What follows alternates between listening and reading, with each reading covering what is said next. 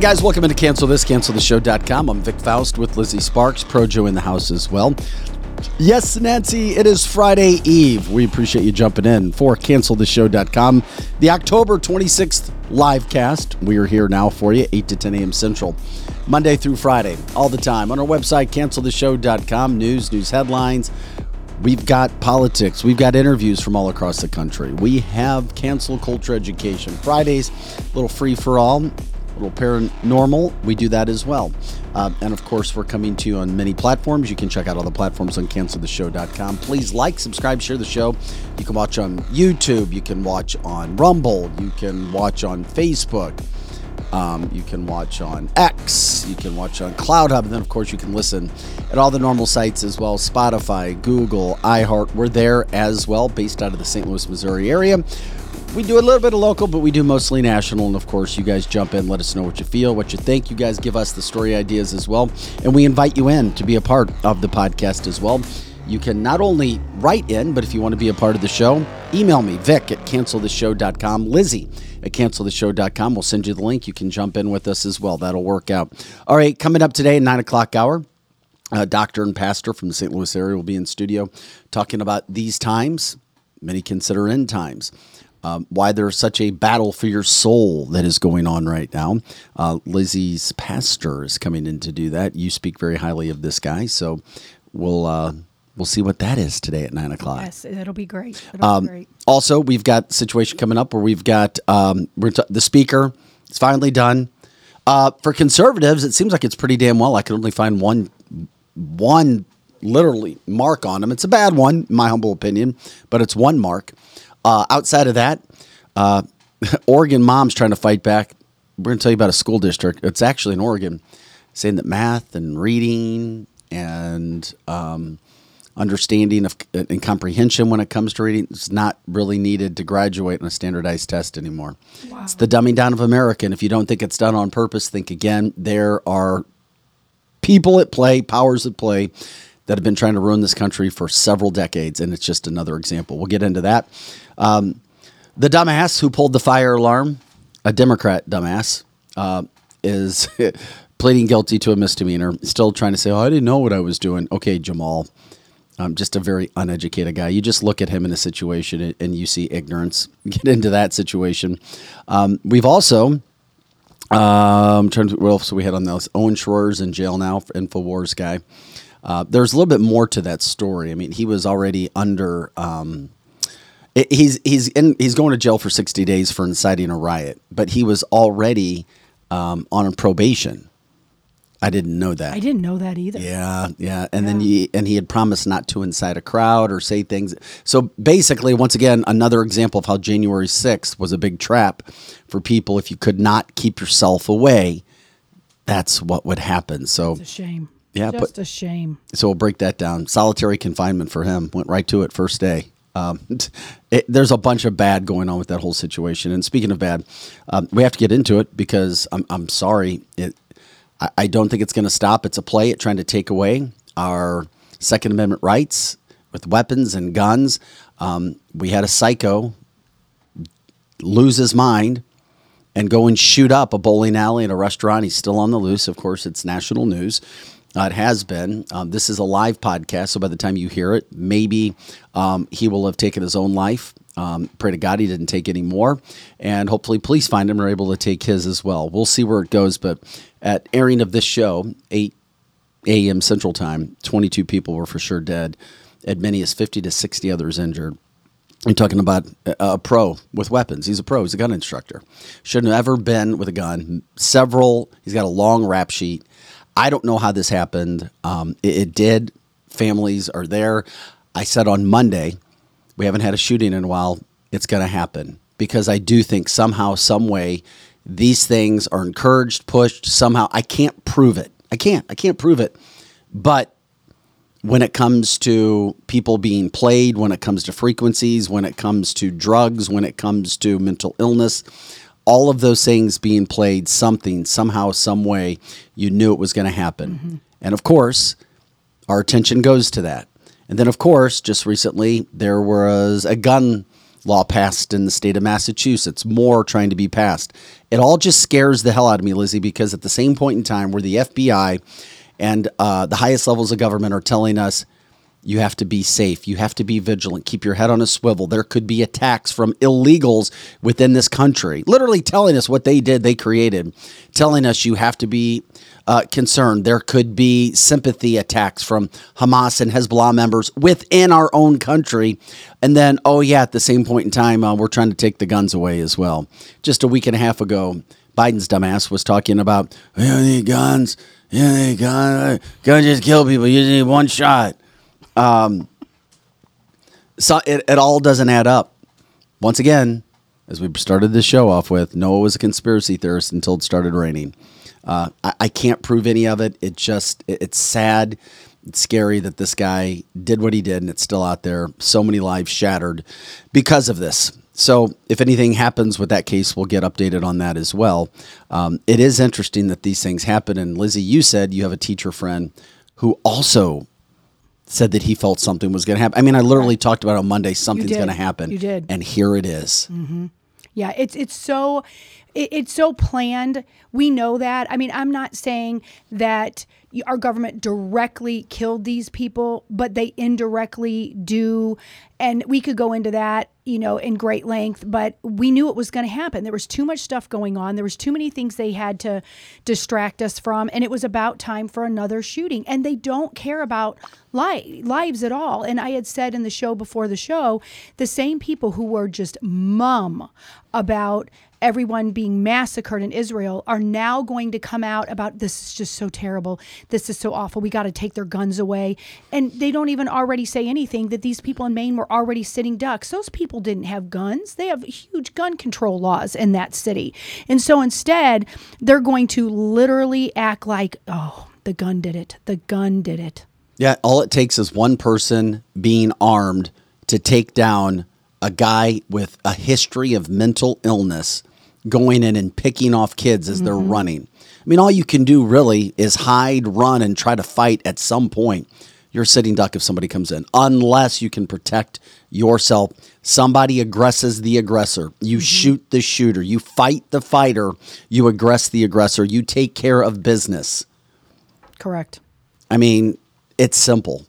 But once again, you never see any of these people with mental illness and demonic spirits upon them. Mm-hmm. You never see any of these people with bad intentions going in and trying to shoot police, going to a gun range, going to a gun store, uh, going in states where people are armed and doing this. You only see it when they go after people who don't have weapons near churches, near schools, bowling alleys, in areas and blue states where people don't have guns. Correct. Correct. And there might have been. Try that in this small town. Right. See what happens. Mm-hmm. FAFO in a small town. See what happens. It doesn't happen. The whole thing makes me go, okay, I'm always trying to not just take things surface, dive a little deeper. Look at what's happening and where these shootings have occurred. That's exactly right. That's exactly right. And the and the children and, and they target children too because they know children don't have guns. It's a bigger media story. Yes, it I, is I a just, bigger media story. Yeah, they, they go into schools and they go into you know place where children are bowling and and do all of this and it is a mental health crisis. It, it definitely is, and we have more people that are mentally ill than ever before. They don't have proper mental health, but people are warned constantly about there, there's red flags all the time with these people. But because the laws are written, there isn't anything you can do about it. This this guy was saying that he was hearing voices. He was uh, he had, he was in an area for some mental health, and obviously mm. that didn't work. And so the the thing that the media is already doing. They're already, the mainstream media is already portraying him as a Trump supporter. They're already doing I didn't it. even hear that yet. He, he had, he's fit every box, he's checked every mark. They've said everything about him that he's big, bad, meanie, and they have to take the guns away. And um, I, I don't know that he's a Trump supporter. I don't know that he's even a conservative. I don't know what he is. I mean, you can assume that when, you know, he was in the military he was a gun instructor and all of that. The only thing that doesn't fit the narrative with him is some of the things he did in his personal life. There, when, when I looked him up, if it was the same person, he was for some liberal causes. He liked electric cars. I can't remember what kind of car. I think like a either a little sprint car or Subaru or something, and he was for EVs. So that must be a didn't check the box. Exactly. exactly. But they're going to portray him as a Trump supporter, but of course he was a Democrat. Um, the search is still on. I just get more concerned. Number one, these families, these kids. Um, number two, as we've talked about several times, you have to be. I, I don't. I we got to know, know more about how he got the guns. He was a gun instructor. How he was a gun instructor, how he was given that right with the history of mental illness, it's unfathomable to me. It doesn't make any sense whatsoever how that could possibly even happen. And we got to find out more information when that happens. How can that really occur? Is there a way that you can literally, I mean, because there's no reason he should have even had a gun in the first place. And that's where the system breaks down sometimes. And you're like, wait a second, was it done on purpose? Of course, of course. I really do. I mean, I sound like a huge conspiracy theorist right now, but I do think it was done on purpose. There's there's too many red flags about him. I think I am going to go as far as say when you go look at all past school shootings and you end up finding how they're connected. Like in Broward County, you know that the police chief had just been friends with Hillary and she had been down there to see him. We're going to find out those things too. They push mentally ill people who maybe shouldn't have a gun uh, to do go do these things. This is not an accident. It's not an accident where it was. And people can say I have a tin foil hat on, but it is the truth. that this will come out, but you will never see it in the mainstream media. They they will not do that. They're already acting like he was some right wing wackadoodle. And here's the biggest thing that it reminded me of the shutdown when you turned on the news and I turned on different sources and one of them was ABC and they and, and the reporter and forgive me I can't remember his name but he was saying things like everybody stay in your house and lock your doors and don't leave Well, that's what they were saying for the area. I mean, that's that's that's been given by the state sure well I, but I get that but here but because here this guy's on the loose. and I'm not saying they Unless shouldn't he's do killed that. himself. Yeah, I'm not saying they shouldn't do that. If that was my kids, I would tell them to do mm. that exact thing. But here's the difference. I would do it with an ominous tone. These reporters are giddy about that. Let's let's lock people down some more. Let's put them in their house and let's scare the freaking hell out of them. That's what's going on. The bigger picture is they want us scared and afraid all the time. You speak up, they're going to shoot you. If you say anything, they're going to put you in jail. If you say anything else, I'm going to take your job because I'm going to make you put something in the arm. This is not an accident. Well, what I was talking not. about and what I saw on Monday, Jill says it's not conspiracy theory, Lizzie. Uh, the docs I sent you were declassified Mm-hmm. through FOIA, Freedom of Information Act, in 2018. It confirms that MK Ultra was real. Correct. Mm-hmm. Unabomber, Lee Harvey Oswald, Charles Manson, and that's how we started this show off. I just feel as if there's a lot more to things that are going on. Also, Megan adds in. Megan Kirk says he was hearing voices. I've heard this too that overuse of THC causes psychosis. I bet he was smoking weed. The stuff today is much more powerful and messes with the mind. This is the problem, and they are making this legal. That's nuts. That's Megan's opinion from I'm that sorry, I have to disagree with that. I- And that's what the show's I about. smoke a ton of weed, and I am not suffering from psychosis. Well, and I think, but you're not mentally ill. I think, and, and I'm, and That's you're the right other to part that to point. this. You're not mentally it, ill. it cure it like it helps people with mental illness. This is that's that's a That, that's interesting. And Megan, I've heard That that, is too. I've talked to, I know a massive child psychiatrist. He is considered to be one of the best in the world. He is in the St. Louis area. And he has said he is not against weed for some of these areas. And keep in mind, he, he is out there prescribing medicine for people to take. And he told me he is not against weed in any consider in any form except if you're not 21. He's like the brain has to fully develop, and from all of his research over 35 years, and he travels the world as a speaker. Mm-hmm. I'm not going to give his name right now. I want to make sure that he's fine saying it publicly first. Correct. And but like, he but he tells families, as long as a person is 21 and the brain is mostly developed, he is all for weed, marijuana, in anxiety, in depression, in situations like that instead of a pharmaceutical. And I agree with that too. As an early childhood educator, I agree that up until the age of 25, I'll even go as far as saying 25, children should not have not only just weed, but they shouldn't, of course, have alcohol, but they shouldn't have ADHD drugs and all of those things. And people can come at me and yell at me about it. But I was with small children for well over 30 years, and the children statistically, and I kept the uh, uh, kept a log. The children that were st- st- whatever the, the stats on that were that children that had ADHD drugs were more apt to to need that feeding of the brain that they were more apt to be a drug addict later. Little kids' brains need to be unless they have some humongous problem, they need to be left alone. And I do think that that's a lot of the problem today. I don't know that it's weed. I, I don't know. Everybody's brain is different. Mm. So Great point that Mary brings up in drinking alcohol. I know people that get extremely mean. They are mean drinkers, mean mm-hmm. drunks. And you guys know what I'm talking about. And now other people who get really happy and joyful and just kind of goofy, like I do, if I drink alcohol and just mm-hmm. happier and smile. So different drugs, and Yes. alcohol is a drug. Weed is a drug. If you want, to, they affect people differently. That that is absolutely true. Everybody has a different brain makeup, and so that's why you need to leave the kids' brains alone until they're 25 years Derek old. Derek does LSD. He'll be in here studio later on. Yeah, so, I Derek's mean- coming in, and I know what he does. All kinds of things. What LSD and I don't know. He does crack cocaine too. Uh, Jill, Joe says, I know people who have suffered mental illness from smoking weed, but if you were buying it off the street, who knows what it was laced with? That's the key. This ain't you don't. And here's the thing: unless it's new.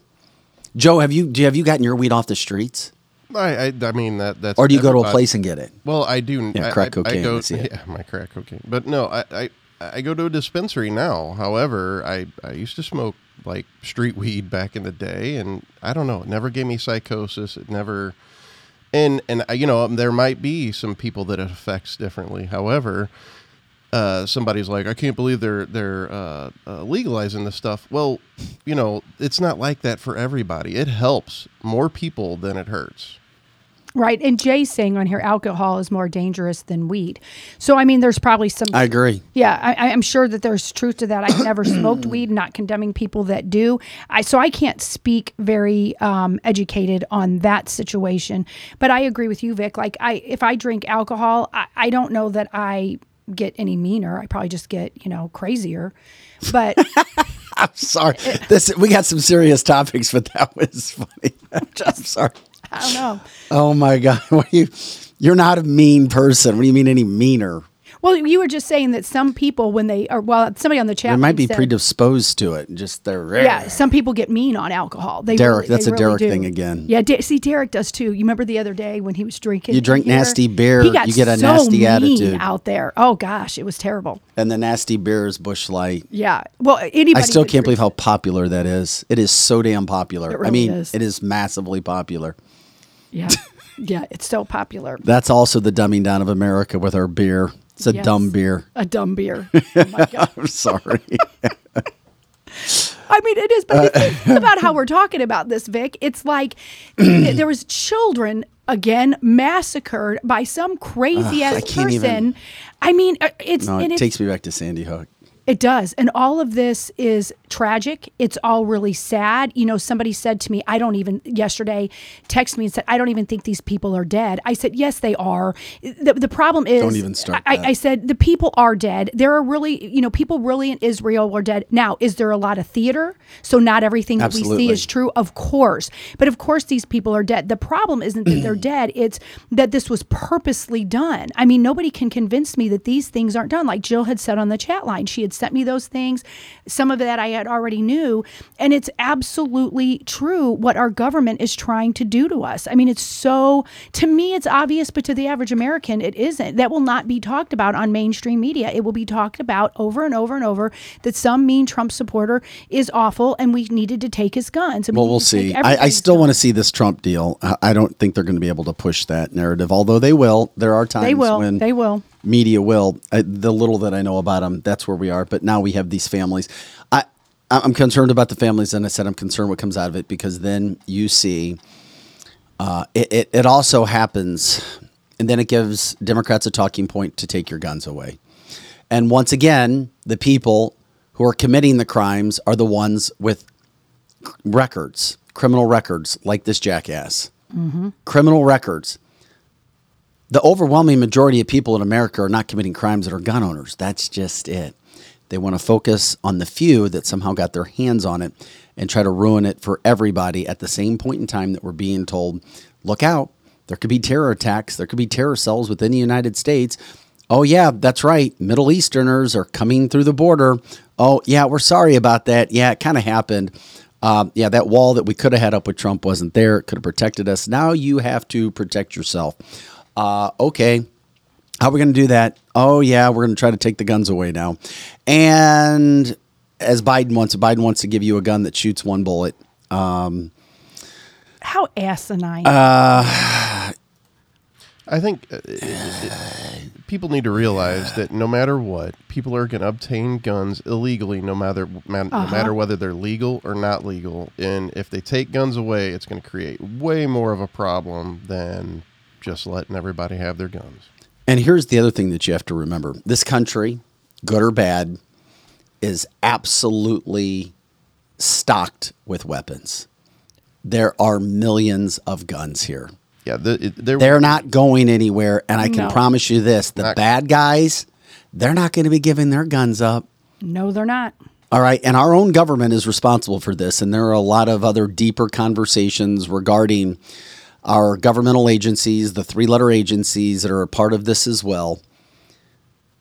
They're not going anywhere. So I don't even want to hear this. We're trying to be proactive before the Democrats get their talking points to try to get votes, mm-hmm. to try to raise money for elections. Leave them alone. This is a tragedy this guy did what he did. I don't know how he was able to be around guns with that record, but I promise you, in most of the cases, they are not allowed. And once again, at the end of the day, the people that he was shooting were people who were unarmed, unable to protect, unable to stop the threat, unable to stop this lunatic because of the laws that the state had there.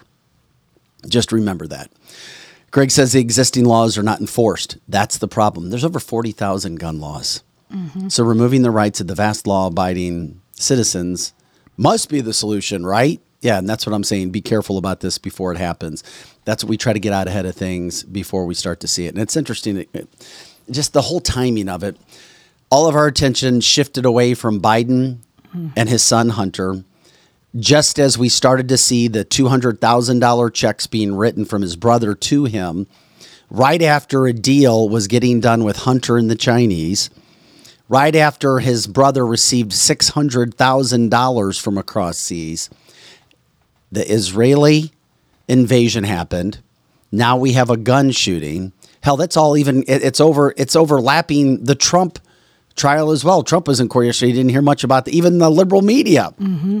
And then in the midst of all of that, on what appears to be an, a massively incredible popular day for Republicans in D.C., you don't hear much talk about it. What happens? You have a guy, Mike Johnson, um, and we'll break him down now from a from a Republican standpoint, who appears to be a godsend. I mean, on the surface, he appears to be a godsend, a speaker. and you have a shooting that everybody's talking about. They don't want to talk about You're not talking about this man, Mike Johnson, who rose from nothing there out of Louisiana.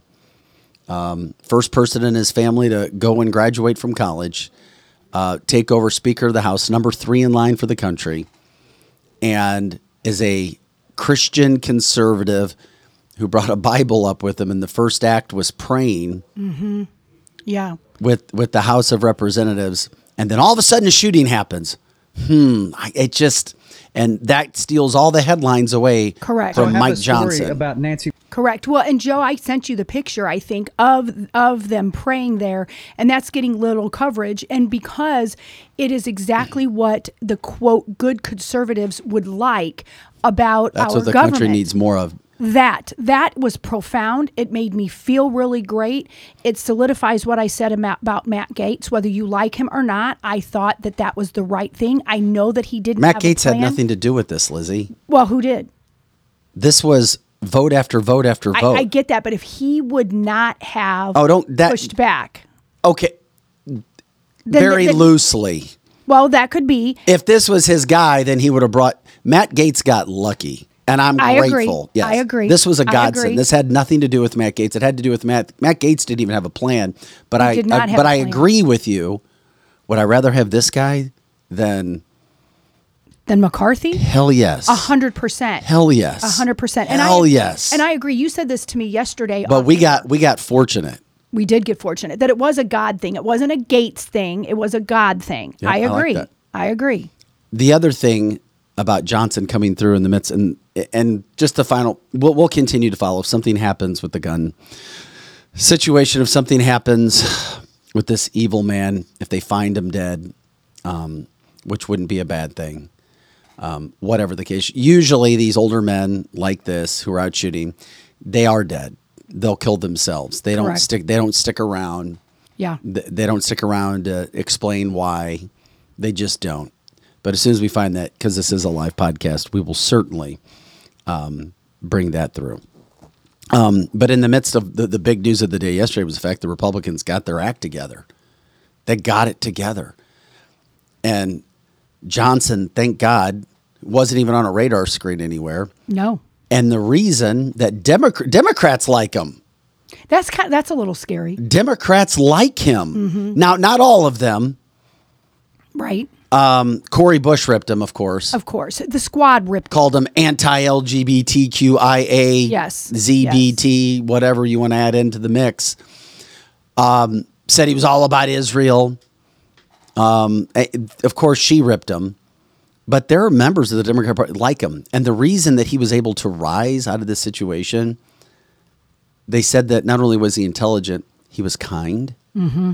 He had an easy temperament and he was able to get along with both sides. And one of the first things that he said, and we'll show it to you, was the fact that he's he immediately and, and we'll play it. He was trying to reach across the aisle to Yeah. Hakeem Jeffries. He's like, we disagree, but man, I, I want to try to find common ground. Mm-hmm. And I know Republicans don't want to hear this because you feel like you get screwed when you try to find common ground with Democrats. But in politics, you have to find common Correct. ground. You have to. and you have to be able to to get along and broker deals. And I know that as a conservative, as a patriot, I don't like that. I don't. I want everything to go the way of the Constitution and and God and America first. But in reality, you have to be able to get along with people. You have to be able to cross the aisle. You have to be affable. If you appear like a jerk, mm. no matter how great your policies are, it, it's it literally here in Missouri and Jefferson City, you know, in D.C., wherever it is, there it's a, like a bunch of uh, a frat people or sorority people. And what I mean by that is they want to feel along, they want to get connected, they want they want to go have a beer with the person. And I know that sounds insane because it is insane. So if they're not friendly to each other, so that's where I'm hoping that the new speaker has been friendly, has crossed the aisle, has been nice, and he can get things done so that the Democrats that aren't deranged, if there is any, but we know like the deranged squad, they're not going to like him. But if the rest of them do, they're going to get some things done. Yeah, they should be. Here is the issue too. Just take it backtracking just a little bit here because it was a question that we got. We are live um, podcast, live cast. We do take live questions. Uh, it helps make the show a little bit better. We love your involvement with everything as well. A, a question that we had here was, oh, where did it go here? I was just being asked. Okay, you have media reports that first of all, the number of dead in this horrible shooting in Maine keeps changing, guys. Mm-hmm. At least 22. Then it was at least 20 now. Mm-hmm. Now it's at least 16. Yeah. I'm glad it's less, but how does that happen? Here's how it happens the race to be first instead of the mm-hmm. race to be right. Yeah. We were first, so we can show our promos. We were first this, we were first that. Join us here. It's because nobody watches local news anymore and everybody's scared in local news. Oh man, we got to and then there's a promo team. We got to we got to justify our jobs. We got to justify our jobs. We're first, first, first, 1st Instead of hearing we're the most accurate. We're the most accurate. We have the true facts. That's how these things happen. Everybody's trying to be first, trying to be first. We got the information first, first, first, first. That's the problem. Um, Tara says mainstream media, public enemy, number one. Jeannie said last night they said 25. So that's where that situation happened. Yeah, Derek says, Where's David Hogg? Uh, I think he's been outed. I don't think you're going to. see him around anymore. We'll see. Anyway, um, so back to um, Johnson, Speaker Johnson. Um, who is he? Well, he tried to have the 2020 election overturned. He was backing Trump. He is a Trumper. Trump likes him, thinks he's going to be great for the job. He has fought hard against gay marriage. Um, he is 100% pro Israel. Um, he is uh, a guy who is loved by the Freedom Caucus. Um, he has liberal friends. I mean, so these are all very good qualities if you're a conservative. No doubt about it. Yeah. He is a hard stance guy that talks very quietly. Correct. And he's different than Jim Jordan. Um, I, I like this guy. I still would have rather had Jim Jordan. I think Jim Jordan is more of a time for the for 2023. But hey, maybe you know what? I'm all about it. My only issue with Speaker Johnson is this: he's also a hardcore supporter of money to Ukraine. Yeah, I saw that, and I'm like, that is one strike against him. But almost all of them are. I, I do like that he's a, the only thing that may be good is he strikes me as a one issue person, so that he may not take Ukraine and wrap it all in money for Israel or the border.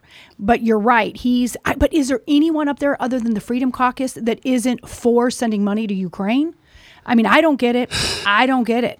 But somebody up there gets it. And so I'm just hoping since he seems to be not a package deal guy, maybe they won't get as much. Chris says you can find common ground unless you're a Democrat that can just steamroll over the opposition. Mm-hmm. It is the real problem that Republicans aren't willing to do the same to prove a point when they have the power.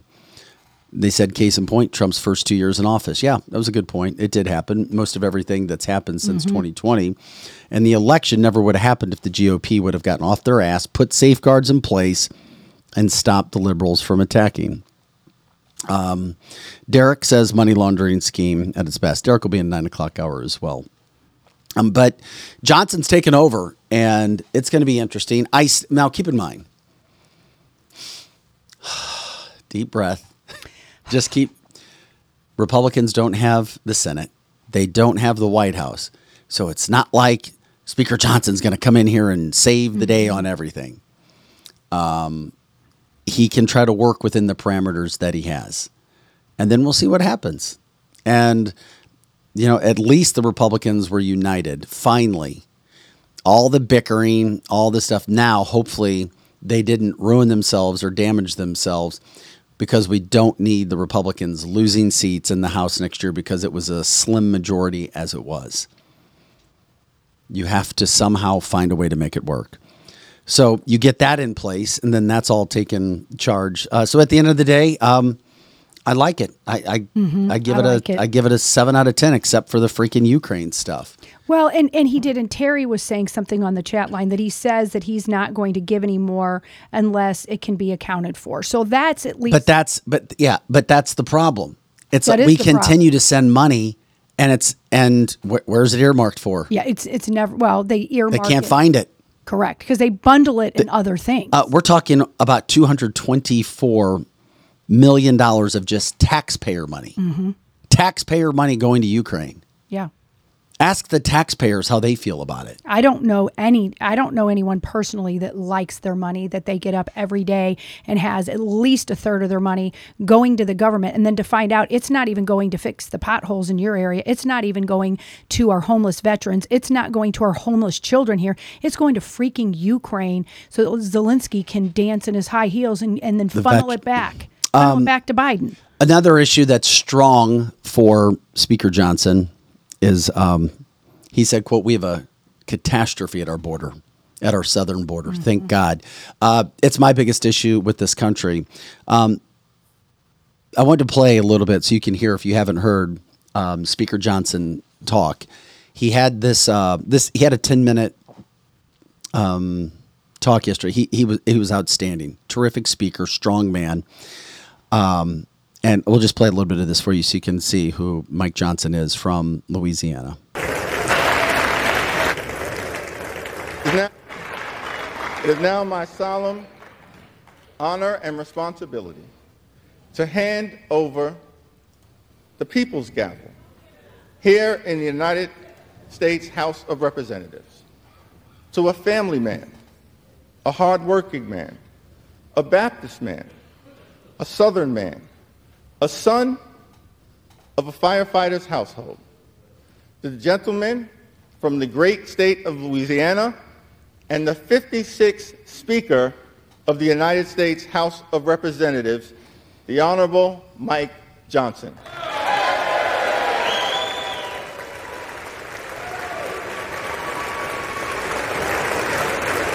Both sides are standing. Uh huh. There's Big Mike, Big Mike Johnson. Thank you.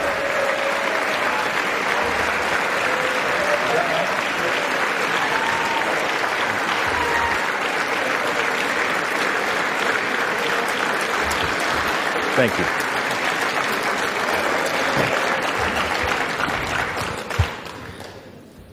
Thank you all. Uh, first, uh, a few words of gratitude. I want to thank uh, Leader Jeffries. I I do look forward to working with you on behalf of the American people. I know we see things from very different points of view, but I know that in your heart you love and care about this country and you want to do what's right. And so we're going to find common ground there, all right?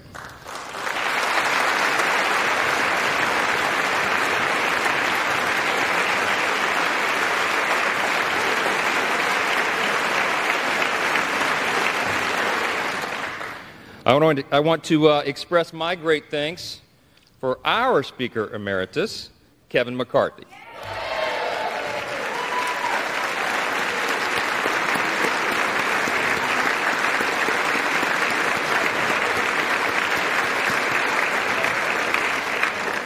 Kevin has dedicated over two decades of his life to selfless public service, 16 of those years in this House. And you would be hard pressed to find anybody who loves this institution more or has contributed more to it. He is the reason we're in this majority today.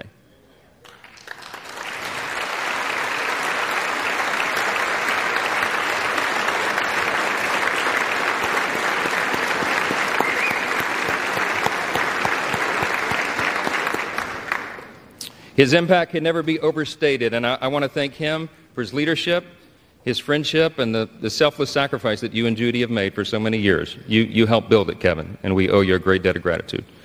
I want to thank the dedicated and overworked staff of this beleaguered house.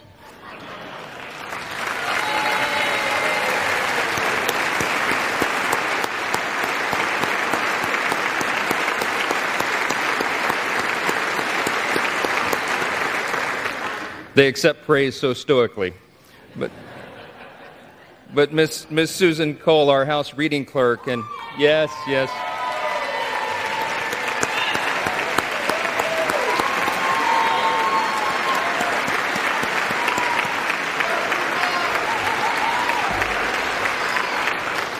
Listen, all, the clerks and all the staff, you know, they're terribly overworked. This has been a grueling process, but they have served an integral role in keeping our republic, and we thank them for that service. I know we all do.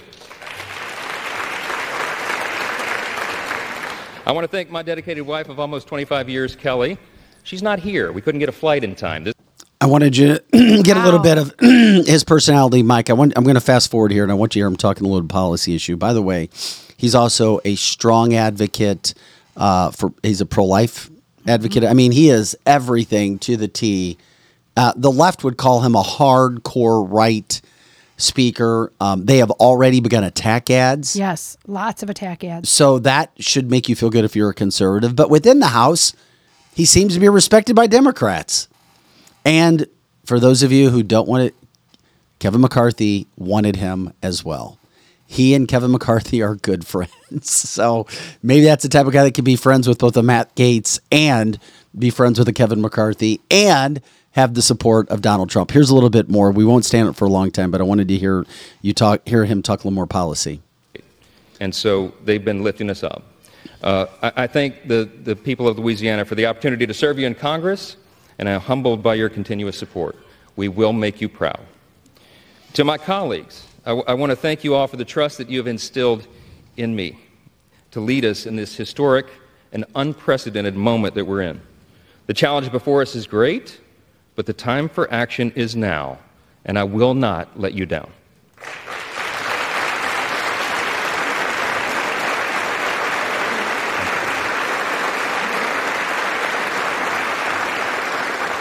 I want to say to the American people, on behalf of all of us here, we hear you. We know the challenges you're facing. We, we know that, uh, that there's a lot going on in our country domestically and abroad, and we are ready to get to work again to solve those problems, and we will. Our mission here is to serve you well, to restore the people's faith in this House, in this great and essential institution. My, my dad, it was mentioned, my dad was a firefighter. He was an assistant chief in the fire department in my hometown of Shreveport, Louisiana, a little town in northwest Louisiana. On September 17, 1984, when I was 12 years old, he was critically uh, burned and permanently disabled in the line of duty. All I ever wanted to be when I grew up was the chief of the fire department in Shreveport. Um, but after the explosion on that fateful day, he nearly died, and it was a long road back, and it changed all of our life trajectories. I'm the oldest of four kids. And, and my dad, um, he lived with pain all the rest of his life for decades more. And I lost my dad to cancer three days before I got elected to Congress. Three days. And he wanted to be there um, at my election night so badly. Um, I'm the first college graduate in my family. This was a big deal to him. And um, so it was several weeks after that. It was early 2017, 2017. Uh, it was my freshman term, and, and um, it, it fell to me to be in the rostrum one night to serve here as Speaker pro tem. I thought that was a big deal until I figured out that's what you do for freshmen late at night. And I, I want to, I think if my memory serves, Miss Jackson Lee was, um, was winding down one of her long, eloquent speeches. and not, not that I was not in, enraptured by her speech, but I, I looked, up, looked up at the top in, in, of the chamber there and I saw the face of Moses staring down. And um, I just felt in that moment the weight of this place, right? The, the history that is revered here and the future that we are called to forge. And I really was just kind of almost overwhelmed with emotion. It occurred to me in that moment, it had been several weeks, and I had not had an opportunity yet to grieve my dad's passing. And, and um, I just had this sense that, that somehow he knew. And, and I had tears come to my eyes, and I was standing here and I'm wiping them away, and then it suddenly occurs to me the late night C SPAN viewers are going to think something's very wrong with the new young congressman from Louisiana. It, it wasn't Sheila's speech. I'm sorry. I, I, I, just knew in that moment that my, my, my dad, my father, would be, would be proud of me, and I felt that he was. And, and that is think, Mike Johnson. You get an idea. I mean, he really is a good speaker. Yeah, he is. You know what? His new name in my book is The Big Johnson, the big Mike Johnson. Here we go. Here we go. Well, I'm just I'm hit just the saying, button, Joe. I'm just mm, saying hit the button. Balls. Okay, there we go. Well, he he has balls in an elegant manner. I really like. I'm glad you said he didn't have elegant balls. Yeah, I didn't say he had elegant balls. I've never seen that would have come out balls. the wrong way. Yeah. yes, he has. He seems like he has big cojones, but he is in an elegant way and a great speaker. He almost kind of reminds me of a Reagan. You know what? Yeah, I, I can see that. Yeah. It's um, also um, Missouri's Cori Bush. Leave it to her to screw things up. Oh, dear God. Calling him dangerous. Uh-huh. That man's dangerous. yeah, okay. Yeah, real dangerous. Um, thanks. But anyway, I, I do I, I, do like him. We'll see where it goes. Um, maybe that's what we need. It's it's difficult to find a calming influence in the midst of a lot of turmoil, but maybe that's what he could be in the midst of all the turmoil that we have seen in the House and trying to find some sort of common ground. The problem with all this stuff is the lobbyist, as we already know, it's the money. If you got money makes the world go round, and if you're taking money from people to get elected, you have to represent certain interest or you are no longer there. And that's mm-hmm. how it works. So somehow, some way, we hope that it can work out. Uh, Donna agrees with you. Lizzie, being a communicator can really help, and he certainly has that aura about him. Mm-hmm. Uh, this is Cancel This, CancelThisShow.com. I'm Vic Faust with Lizzie Sparks, Pro Joe in the house as well. Uh, we thank Complete Auto Body Care, Complete Auto Body Repair for being one of our show sponsors. Seven locations so at the St. Louis area for anything car related. They're also looking for jobs, are looking to place people in their jobs, over 60 jobs available. CompleteAB.com. Let them know you heard about them on CancelThisShow.com. Experience Realty Partners, Kathy Hilbig Strick, Steve Strick. Um, they are still in Kansas City covering uh, what is the most uh, important trial regarding real estate, arguably in the history of real estate right now. So we're going to get more updates. That trial continues to go on. They're going to let us know about that next week as well. So we're grateful for that. Route 66 uh, had a lot of comments off air yesterday. Um, mm-hmm. If you didn't have a chance to see it, check out our October 25th podcast from 9:30 to 10, the last uh, 30 minutes of the show. Uh, Hamid Hamra, um, Ham, he owns Route 66 Cannabis he spoke uh, about business and entrepreneurship. And I had a couple of people, wow. I mean, you talk about a guy who came here from Iran, didn't uh-huh. even know English, built himself up, has all of these incredible examples and experiences as a businessman, and um, failed at what twenty five businesses. Yeah, quite a few. but quite he's a few. had a couple that have hit, mm-hmm. uh, and and you need some wins there from that standpoint. Uh, also, uh, check out our website, canceltheshow.com. We have our merchandise page up. We sell hats, we sell cups, we sell T-shirts, and we've got our cancel this coffee as well. American Legacy Coffee, different brands there. It's organic coffee. The people who've tried it here absolutely love it. Um, full disclosure, I have not tried it yet because I don't have a coffee maker and I don't spend time. I use the cups. You can still have it ground and put it in. yes, you can. You can. so we do that as well. Um, coming up uh, a little bit later, you want uh, our nine o'clock hour. You got a guest coming up uh, in about four, what 15 minutes? Yes we do. And and i really love it. He's the pastor at my church. I go to zion lutheran church in, in the harvester area of st charles county which is right in the middle of the united states. And we have two really great pastors. And in the midst of the world being so crazy we were just talking about big mike johnson and how he has a calming voice.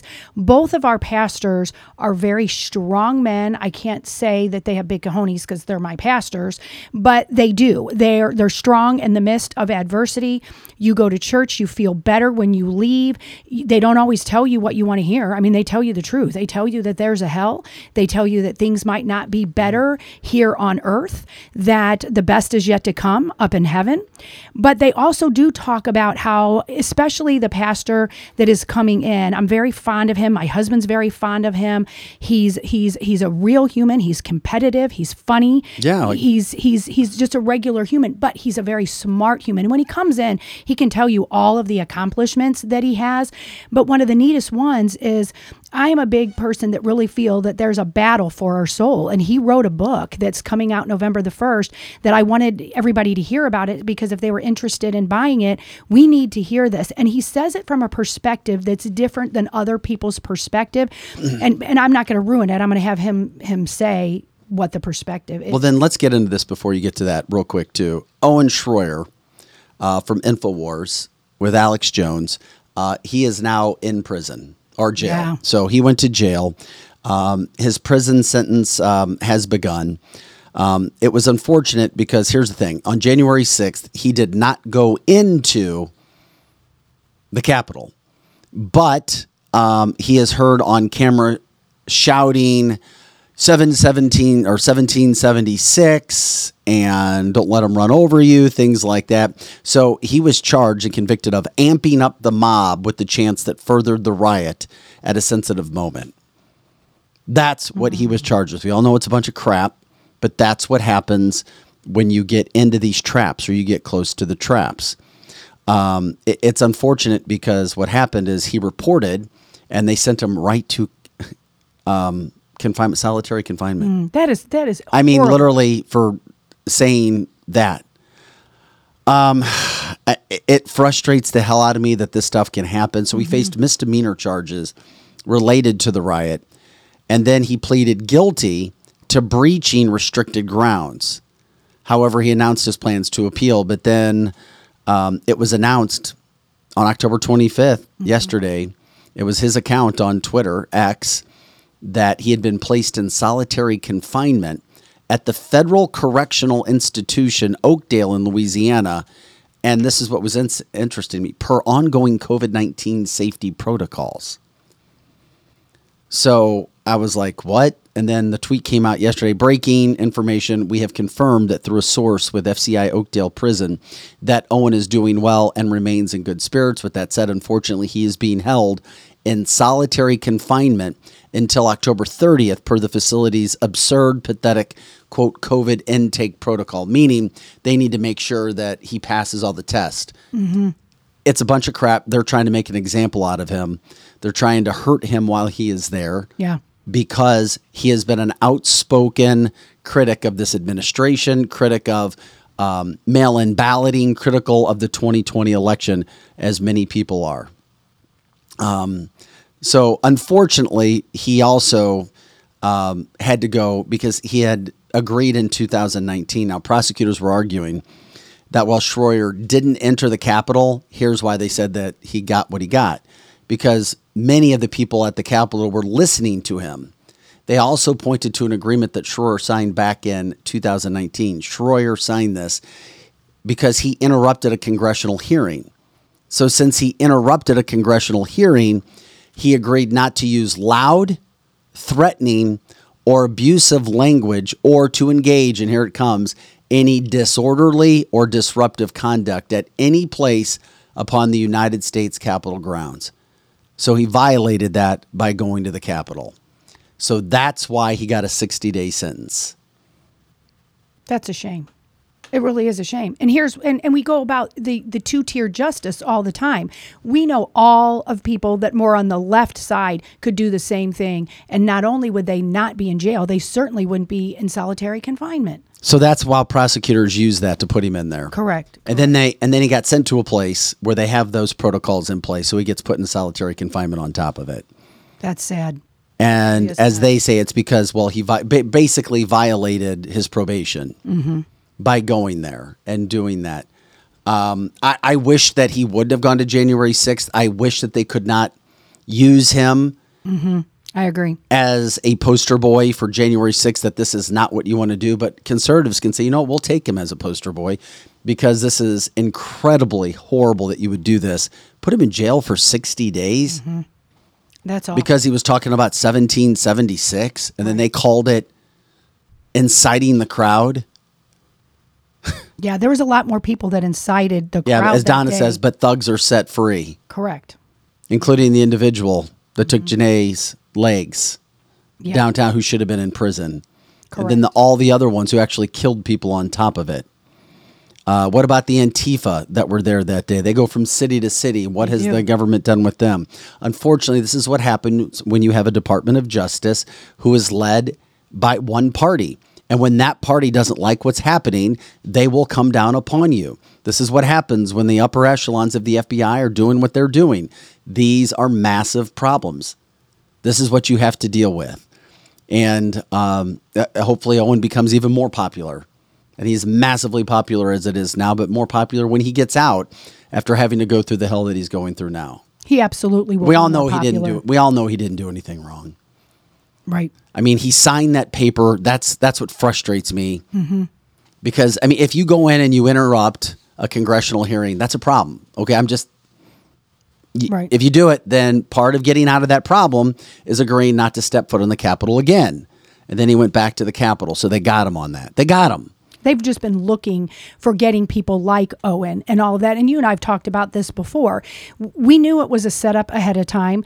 I didn't until literally the day before. I had my tickets bought and I was going to be out there hoping it was going to be just as fun as the inauguration. But then I get a phone call from insiders in there and they were like, uh, Lizzie, you cannot come up here. If you come up here, they will never let you come back home because you will be one of the people that will be put in jail because you're outspoken. And so I didn't go. I mean, and I, and part of me felt bad for not going because I kind of chickened out. But in the same, in the same token, I have kids to raise and I didn't want to be in the Hooskow up there in DC. No, fine. You didn't need to be. That's fine. I I mean, you, you've got reasons. There you go. Uh, Derek, yeah, Derek's going to be jumping in here in just a second or a couple minutes. Um, I got some business I got to go take care of, so I won't be here for the nine o'clock hour. But Owen has joined us on the show before. Uh, he's a St. Louis kid, CBC graduate. Um, you know, loves the Lou. Uh, we had him on the show before. We'll get him back on again. We'll have Alex see if he can set that up again. Alex is friends with him. That's how we were able to get Owen the last time. And we'll get a behind the scenes, what actually happened to him um, situation. I thought about that, Derek, but thanks again for the reminder uh, to get him on. And as Lizzie says, you can pray for him because he is there.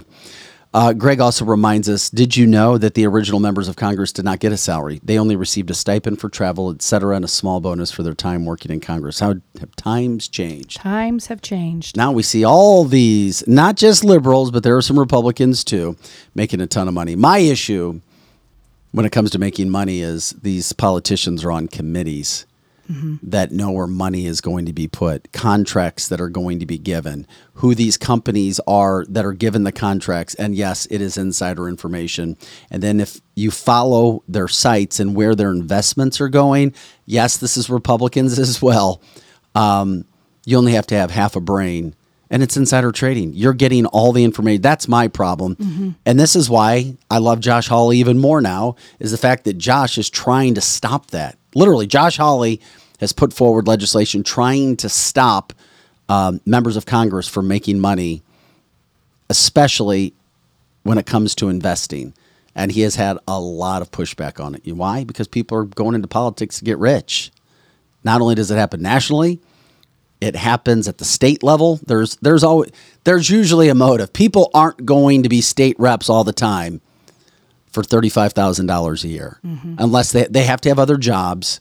There's most of them. I'm not going to say all of them, and you may know more because your nephew is a state rep in, in Missouri, Lizzie. But most of them have dreams uh, and bigger goals. I mean, most have good hearts. They want to do something, but we all know you can't have that schedule and put all that time into politics and make thirty-five thousand dollars. No, you do have to have another job. My son in law does have another job, and almost all the reps I know, they do it as a side job, so to speak, because they really, most of them go in there thinking they can make a difference, often realizing they can't.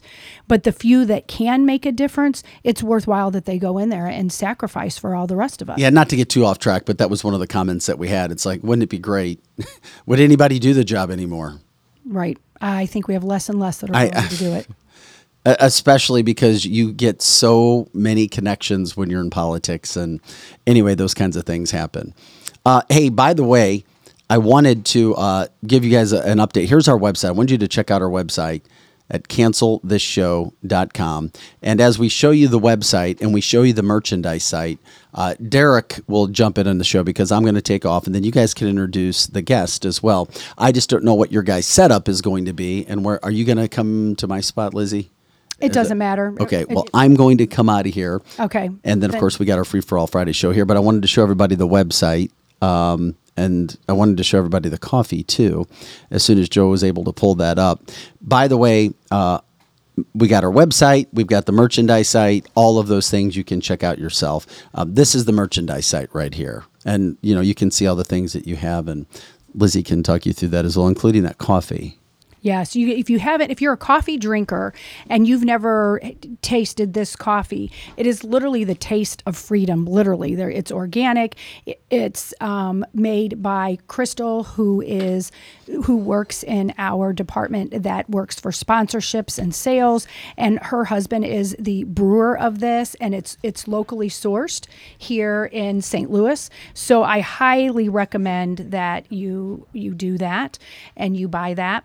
And Derek is coming in right now, and he is our merch guy. But he also, if Vic ever has to leave or if I am not here, he subs for us, and he too is a true patriot. And he and I are going to be talking. And who's coming up next is Dr. Fieberkorn. He's he's a pastor and he's a doctor, and um, we are going to talk to him about a plethora of things, primarily how we really are in a battle for our soul these days. And we always have been. I mean, it's, it's far back as scripture, there's always been a battle for our soul, but how it plays out today. And he's going to give you the specifics on how that is.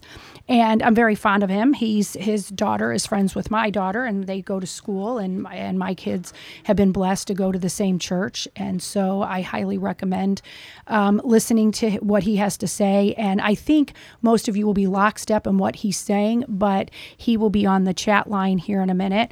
And we have behind his head that's the picture of our church. So um, we're gonna get ready to come up. Derek, are you all okay over there? Yeah, good to go. You're, you're good to go. Okay, so we're we're, we're good to go. So, um, Joe, whenever you're ready, you can put Dr. Fieberkorn's picture up there, and he's great. If you ever even want to listen online or go to one of his sermons, I cannot wait when he preaches because he's very intellectual. But when you leave, you feel better than when you left, and you want to be a better person. And it's not because we feel anything about it. He he backs it all in Scripture. Good morning, Pastor Mike. Good morning, Lizzie. How are you? How are you doing? Do- Great. Okay, we have it okay. We have his mic on now. Okay, very good. Okay, so we have you in here, and um, when I saw that you were getting ready to write a book, I was like, people that I know have got to hear what you say, regardless of whether they go to church or they don't. You just get it. So, could you, tell them all the things that you have done in your past, like your military service and all this before you were a pastor? If you can go into that. Sure. Yeah. Well, I grew up in a, a small town in southwest Michigan called Sturgis, often confused with Sturgis, South Dakota, not the not the motorcycle place, and uh, it's Cornfield, USA. Smaller town. I thought it was from the big town because we were bigger than all the small farm towns around us. But um, went from there to the Air Force Academy. Uh, fulfilled kind of a childhood dream to go there. Um, played pra- practiced a little football there. I, playing is a little bit of an overstatement. I got in on some special teams. Played for the great Fisher DeBerry, and then once you graduate from the academy, it's a five-year commitment to uh, serve your nation in the Air Force. I served for about six years on active duty. Okay, we're getting my voice a little better here, uh, and. I'm still in the reserves. I just hit 20 years in the Air Force Reserves, but after six years, I got out. I went to Concordia Seminary here in St. Louis, uh, received a Master of Divinity degree, took a call to be a pastor in Quincy, Illinois, was there for about six and a half years. Uh, during that time, I was pursuing my PhD in doctrinal theology, which I earned in uh, 2021. And I came to Zion in St. Charles in 2019, November 2019, just before those uh, dreaded uh, pandemic. uh, Yes, you came in at a rough time. rough, rough, so rough. yeah, it's all right. And uh, so I've been here now, I guess, four years, just about exactly. So. Um, what I did was uh, turned my dissertation for my PhD program into a book that was aimed more at lay people, so the average person in the pew could understand it. It's not in high academic language, but it's it's it's it's kind of drilled down. Not that not that people are stupid and couldn't understand the dissertation, but it's just more accessible, uh, a little easier for a person to pick up and go, okay, I get what's going on here. I see what's happening. They they call that an easy read. yeah, An easy, Easy read. read. Yes. Reader's Digest yes. version. Very, very good. and what made you want to write the book? What was your biggest reason? I know it was a dissertation, but then, and you wanted to put it into a book, but why did you think people would want to read it?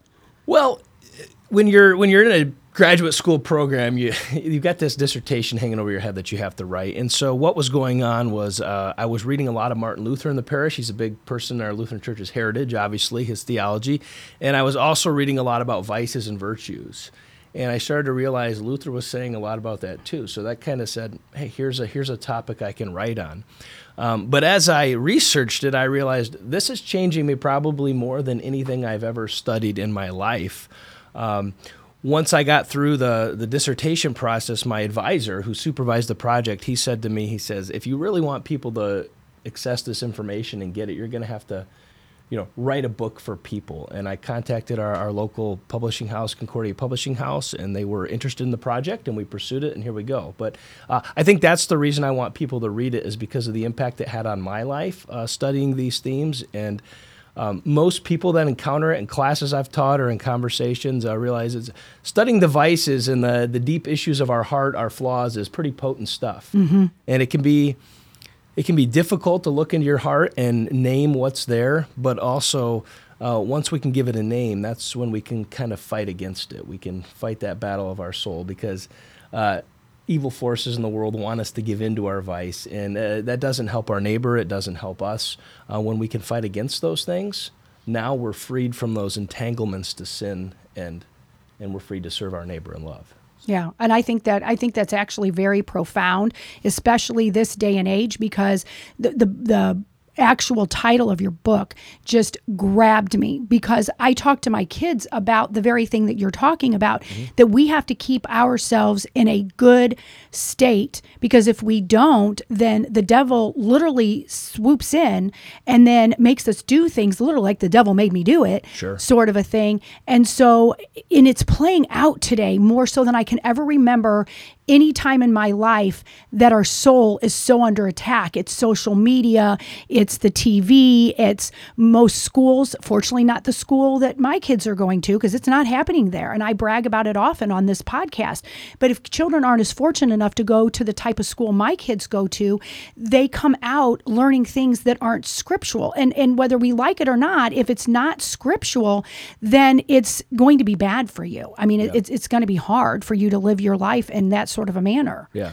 Well, it's funny you mentioned the title because uh, when you're when you're publishing a book, you know, w- one of the things is they've got to s- be able to sell the book. so, Uh, f- you know, they've got some money invested in it, and so you know, you may want such and such a thing. But uh, we we spent about four hours one afternoon, believe it or not, brainstorming titles, and uh, took me a little while to warm up to it. But I think that we really hit on something that people can identify with, and it does, uh, like you say, encapsulate the content of the book.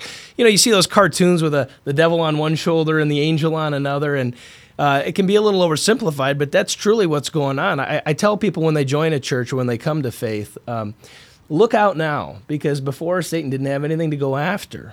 Now he You does. were already in his kingdom. Now, now watch out. You're going to have some difficulty. You're going to have some trouble in your life, and Satan's going to try to use that to get in the way of your relationship with God to foil that. Um, and so you, as an individual, have to recognize there is a battle going on. And each day you sort of wake up and you say, okay, what's going to come my way? You're going to have a coworker. You're going to have someone in your life who's going to, uh, anger's a vice we talk about in the book. I mean, how easy is it to get angry? Yeah, Well, very. recognizing that moment and saying, okay, I'm not going to let anger rule me because almost every time anger rules us, we hurt our relationships with other people. And so we fight against it. How do we do it? Try to be gentle with other people, try to be forgiving with them. Uh, now, you're not going to win that battle every time, but if you can win it more consistently, you're going to be a better force for good in your world and the world around you. That is so true. When you get angry and you hear the word kind of like you get red, like seeing this, we've all done it, then you're not seeing clearly. And and that's such a normal emotion to have, but but it is definitely a vice. I've never really looked at it until you said that that it is a vice that mm-hmm. is not used I mean, you. I mean, God says, uh, you know, that I guess that we can be angry, but it's we have to almost be angry in love. Yeah, anger is an interesting vice. Uh, you've heard of many people have heard of the seven deadly sins. Uh, another name for those are the the deadly vices, and they're habits. They're things we get used to falling into over and over again. Anger has an interesting history because it is not always a sin to be angry. When we see injustice in our world, the natural response is that we feel anger. But because we're a sinful people, it's very easy for that anger to spill over into something that's going to be destructive in our lives or the lives of other people. Uh, pride is another vice. Uh, envy. We talked about anger. Sloth. Not, not carrying out our duties every day, being lazy, ignoring the things God's calling us to. Uh, greed, wanting more and more just for the sake of having more. Gluttony, not controlling the things we consume. And then the final one is lust, which is also kind of run rampant in our society today. Uh, these things, uh, the early Christians saw like, hey, you can go in a monastery all alone and get far away from everyone as you want, and you're still going to find that these basic impulses rise up inside you. Um, you can't escape them. Uh, what you got to do is recognize them and fight back against them. Pastor Mike, I got a question for Yes, you. sir. When you were talking about like your different vices and everything, Yeah. and you were saying how as Christians we are now going to, you know, be bombarded even more uh, before we were Christians. Uh, one of the things, uh, wife and three kids in a home. Sure. it- every morning we try to at least pray over our kids before they go to school. Yeah. especially those that are going into the public schools. Mm-hmm. Um, but uh, in the in the district where my children go to, uh, especially in the middle school, they have. Um, a weekly, I believe it's like on Wednesday after school. It's it's uh, uh, Kids for Christ, and it it's actually led by one of the the teachers. And that's in a public school. It's in a public school. Wow. it- it's an Okay, a- it's an it's an after school activity, Mm-hmm. um, which you would have to have a, a, a teacher or administrator, somebody in the school sponsor it. But the fact that you know, I and I'm not in the schools as much. I would like to be get a little more involved as a as a parent, PTO, the whole nine yards. But it's refreshing to see that even in a public school, that the, the kids are are starting to cry out for God. Yeah, I think there is a, a spiritual void right now in our, our nation. And uh, how that comes out is people search for more meaning than just the world is, is giving them. Um, the downside of that is there's so many options out there right now. I think you know Wicca has been one of the fastest growing religions uh, in the past decade. Um, so there's a lot of options, a lot of bad options out there, but there's still a spiritual hunger and there's opportunity for things like that, after school programs to come in and, and make an impact for good. And even more importantly, then, is when in the home that's backed up and reinforced. Correct. It- like at our church, we have a confirmation program for sixth and seventh graders. If what we say one day a week, you know, for a couple years is not reinforced at home, it's you know, it's it's not going to stick with the kids. You know, we look at ourselves as partners and equippers, but there, there's no greater influence than a kid's mom and dad. Kind of, kind of coming in and partnering alongside whatever spiritual entity is going on in their child's life. One other thing, would you agree with me or not? Um, you know, as a pastor, you see it from a uh, pulpit standpoint versus a congregational standpoint.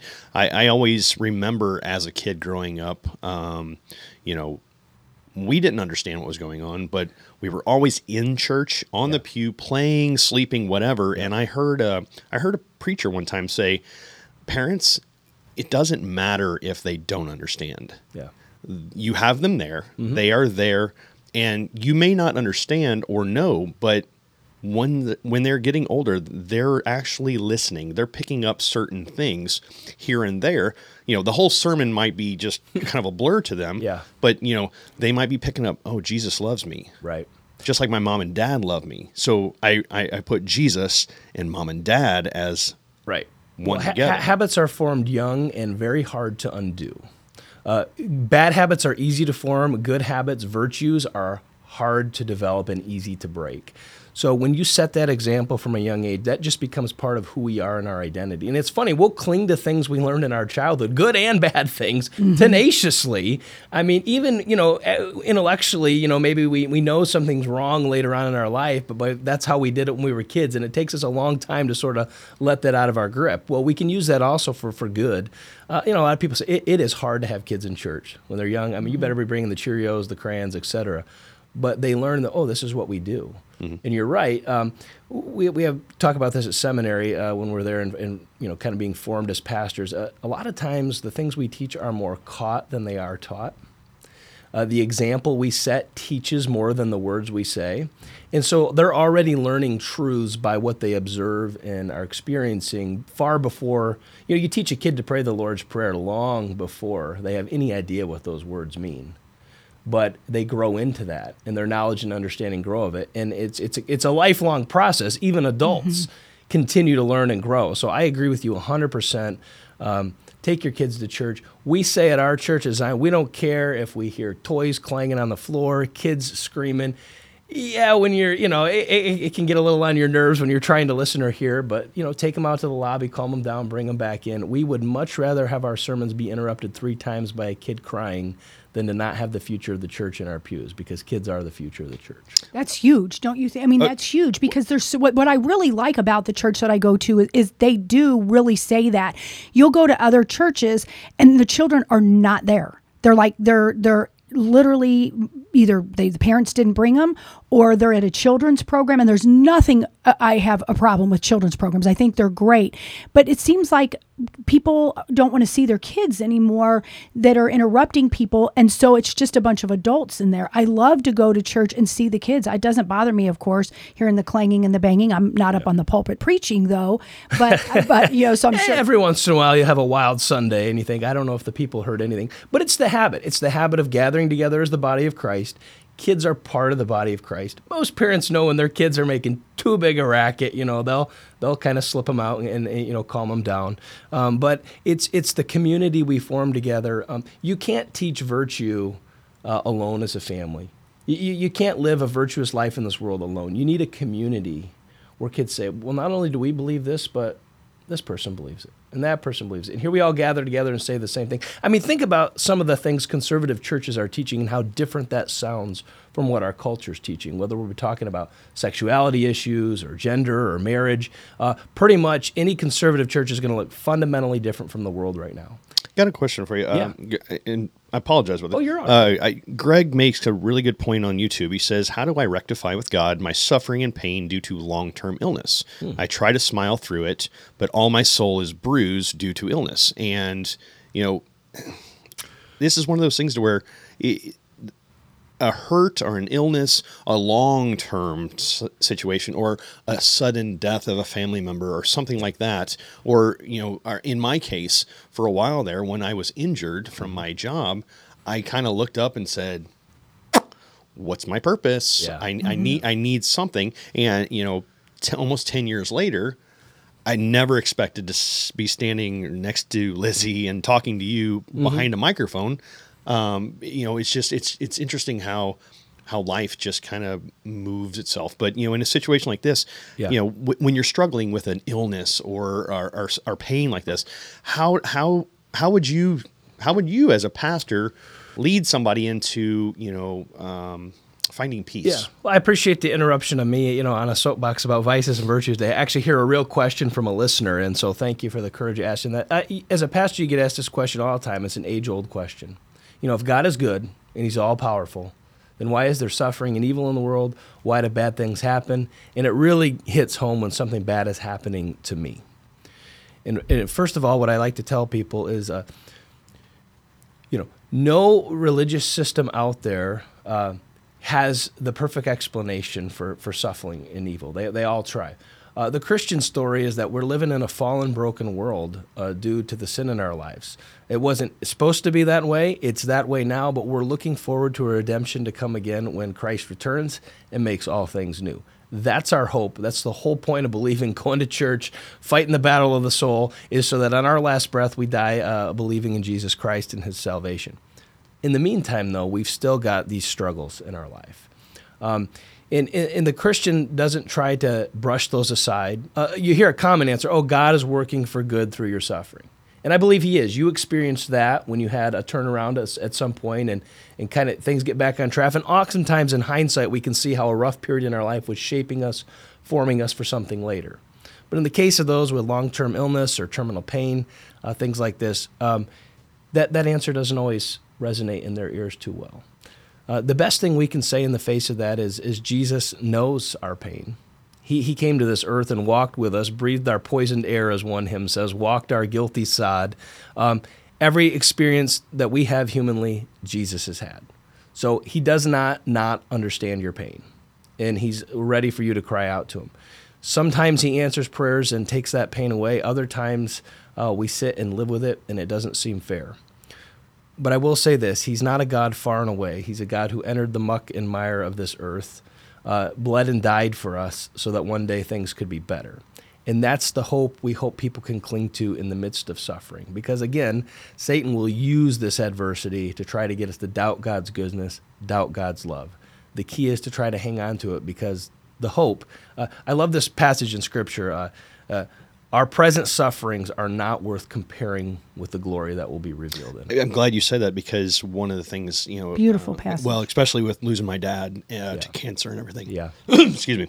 Um, you know, I, I asked that question why, and later on we'll, we'll talk because I, I I I wore another hat at one point in my life, and so um, one of the things that my dad always taught me as bringing me up in the church is.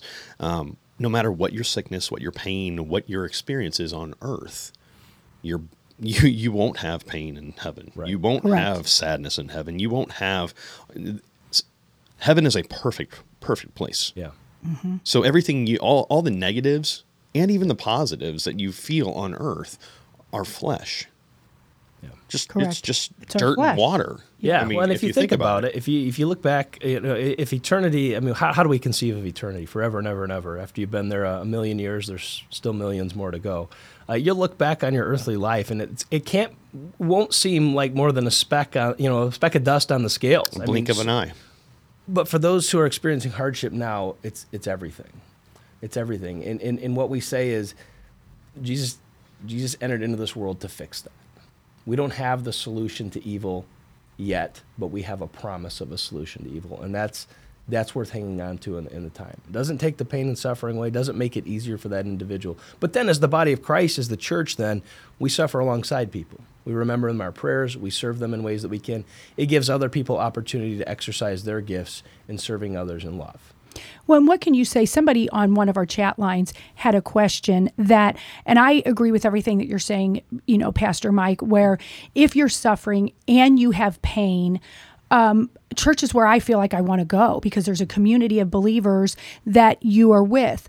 Somebody on the chat line says, How do you reconcile it if and this question is asked often when the church, not the church, but the people in the church hurt you. And I'm sure that that's asked a lot. So some people have left church because they feel somebody at church hurt them, or they were mad because they couldn't go to church because people had masks on, or they were mad because the pastor said something they didn't like. How can you address that?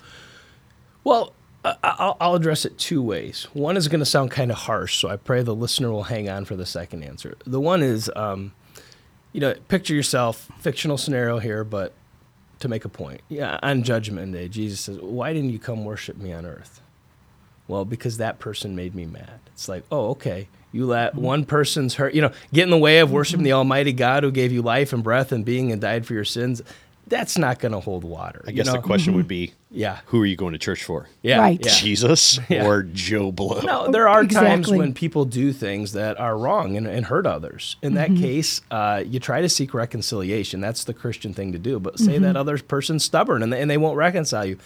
Maybe there is a time when you say, okay, I've tried. Uh, maybe this body of Christ for me right now is not the place to be. Um, there's other congregations.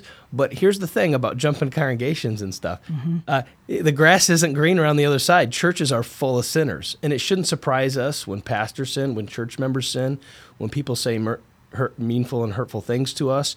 Um, it doesn't excuse those things, but it's this is the world. And the church is not some sacrosanct place set apart from the world. It's it's we're there because we're sinners and need forgiveness. And so I think just a more realistic view of um, people in churches are not going to act unfortunately often that different from the world. They're not perfect they're just forgiven.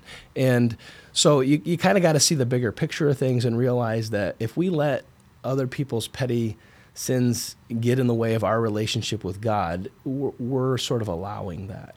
Um, now again every situation is different minor annoyances I would treat far different than, you know, grave sin done to somebody. And again, there is sometimes a case for sort of shaking your dust off your boots and saying, all right, because of what's happened here, I can't worship it with a pure heart. I, I need to go somewhere else. But again, be aware because wherever you move, give it enough time and you'll see the ugly side of that mm-hmm. congregation or church as well. And so just staying the course and being faithful.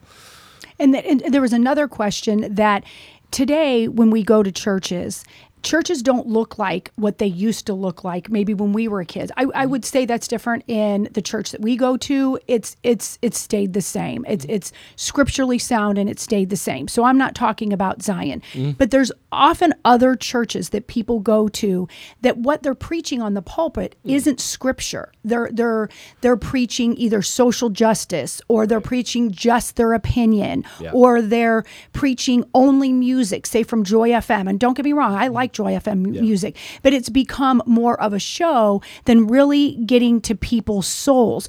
But my question about that is did something happen in the seminaries to change this? How why where did that change? Was it our culture or was it the seminaries? Well, I, th- I think it's important to recognize that what church looks like and the kind of music is going to look different in many places and around the world. Correct. And there's no one right formula. Um, there are churches who are more contemporary of nature who are going to connect with people that a more conservative church just can't. So we're trying to translate the message to meet the people where they're at. That being said, the more the church reflects the world, the harder it is for that church to distinguish itself from the world. And so if your church looks like a rock concert, it's going to be hard for kids being formed in that context to distinguish between that and, uh, you know, Taylor Swift's Eras Tour. Uh, doesn't mean it's wrong. It just means it may be harder to form. Uh, maybe you go into a Catholic church or an Eastern Orthodox church and it still looks really liturgical and chanting, and there's a lot of mystery there. Um, some people would be lost in that environment, but there's also something sacred about that that people grow into and learn. Um, it shouldn't be easy from the start. So I'm not here to uh, advocate for one style over the other, but to your second point, what's being preached? I don't care what the music is or what the building looks like or the liturgy. Um, how you will recognize the true church from the false church is the true church, what's coming out of the mouths of the people there should echo God's word. And yes, we do have a lot of churches that say, you know what, whatever's going on in culture is what we're going to do because it's easier to swim with the stream than swim upstream. Uh, Jesus was pretty clear in Scripture if you follow me, the world's not going to like you. Uh, In America, you know, back in the 50s and 60s, leave it to beaver days, uh, a lot of what society was saying did reflect what the church was saying. Uh, we're a far cry from that today, and so it takes it takes a lot of courage to be a Christian, and a lot of resolve. And again, I think that's why you got to do it in community and not alone. It seems like a lot of, and I'm going to throw this mega church thing out there because the the Joel Osteen's, the uh, uh, Yeah. the one the T I call them the TV pastors. Yeah. Um, it, it, it it seems like it's all about getting the butt in the seat and getting the money out of the pocket. Um, and, and and you know, it, to Lizzie's question, it's you know. Different churches, uh, I, you know, I, I am a non-denominational Pentecostal type uh, of church. So my my church and the way I, I was raised is going to look completely different than you know we we as we on the Pentecostal side always used to call the Lutherans the the Bud Light of Catholics. Yeah. right, Because- Catholic light. Catholic yeah. light, Yeah, yeah, Yeah. uh, and, and- and it wasn't like it wasn't like a jab at you. It was just how to explain. You know, the, the Lutherans are like, But Lutherans can take that up. Oh, yeah. Well, I'm a former Catholic, and now I'm a Catholic light No. Lutheran. but but you know, in that situation, the, these mega churches, these these mm-hmm. TV pastors, it's you know, even I, I think it was Joel Osteen. He it's almost like he doesn't preach the word.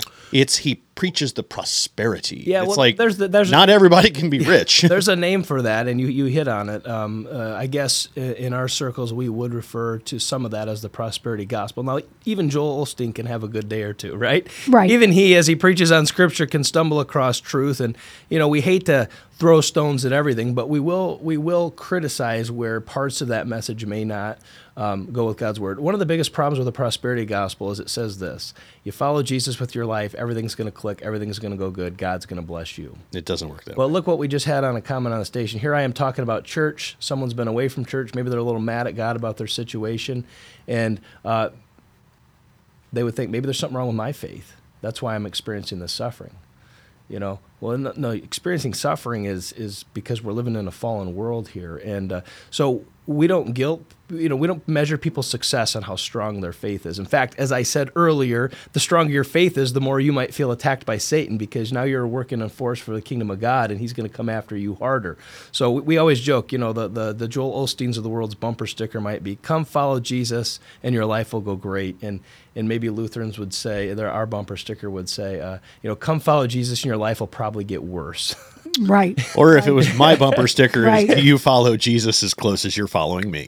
yeah, there, you go. There you go. There you there go. go. Yeah, Well, and yeah, and I think there's a lot of people that I know that listen to Joy FM and then will go listen to Joel Osteen and stuff. And I and I'm really cautious as to to I like how Pastor Mike talked about that because sometimes he does come out with some good little quips. I think he's a great motivational speaker, and if somebody comes to Christ through him, they'll want to get more later anyway. That might have brought them to Christ, but then after that, they can see it's just more motivation than than Scripture, and they'll change. They'll change. Well, and the other thing is, is it just moral exhortation? Now, this book I wrote, Battle of the Soul, this is a lot of moral exhortation, teaching people right from wrong and how to live. Um, but the main message of Christianity is Jesus died for our sins and risen again. And if you listen to some of the prosperity gospel preachers, it is a lot more about just living good thinking, positive thinking. Um, there's not a lot of Christ crucified. There's not a lot of talk about sin. Um, and if you don't talk a lot about sin, you, you start to lose sight that you need a savior from that sin. You sort of lose sight of the fact that, well, I, I'm not in this to have my best life now, to quote one of his books. I'm in this to have my best life someday in a better world that's far going to exceed my best day here. But but to get to that point, you have to live your try to live your best life now. Well, you do live your best Yes. life, but no, no, no, but life is I- I- not always going to go no, no, good. yeah. no, it's not. It's not going to go the way you want it. Right, right. But you know, Yeah. you know, get up every day and and and you know, it, it sounds stupid, but Yeah. get up every day and just, hey, Lord, thank you for the day. Thank Mm-hmm. you for allowing me to stand up, take the breath of life for the day. Oh, yeah. Because every day is not promised to us. Yeah. But from there, you try to take every step of your day right. In the best manner you can, Oh, that would absolutely. be pleasing to. Yeah.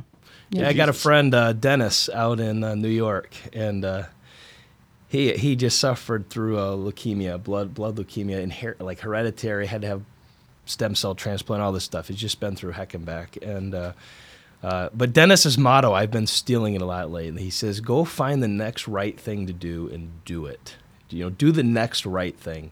And man, if you chunk off life like that, like okay, what's the next good thing that needs to be done and I take responsibility for it and I go do it. I think I think Jesus would give a thumbs up to that attitude towards life. You know, don't worry about 10 years from now or 10 days from now. You're called to live for today and whoever God places in your path, whatever duties have been laid before you, you're going to screw a fair part of it up. You repent of that at night, you go to bed, you sleep forgiven, you wake up and do it again. Absolutely. Well, Pastor Mike, where can we find your book? Well, uh, good old Amazon.com is selling it with free shipping for those with Prime memberships. So Yes. I, I think that's probably the most efficient way to go. Um, but Concordia Publishing House will also sell it. And uh, uh, again, I think if you buy enough there, you can get some free shipping. They don't have quite the buying power. But if you want to support a local, smaller publishing house and not old big Amazon, you can go to cph.org. Um, and then eventually, uh, we'll probably find some used copies, you know, on the discount rack on uh, any number of sites on eBay. If, if people who read it and say, eh, didn't, "This didn't help me that much," I'll sell it for fifty cents. So if you want to hold out, but no, I'd encourage you to check it out. Uh, if you think it could help you in your walk with Christ, in your walk as a Christian, or maybe you're not a Christian, but you just think, "Hey, I struggle with."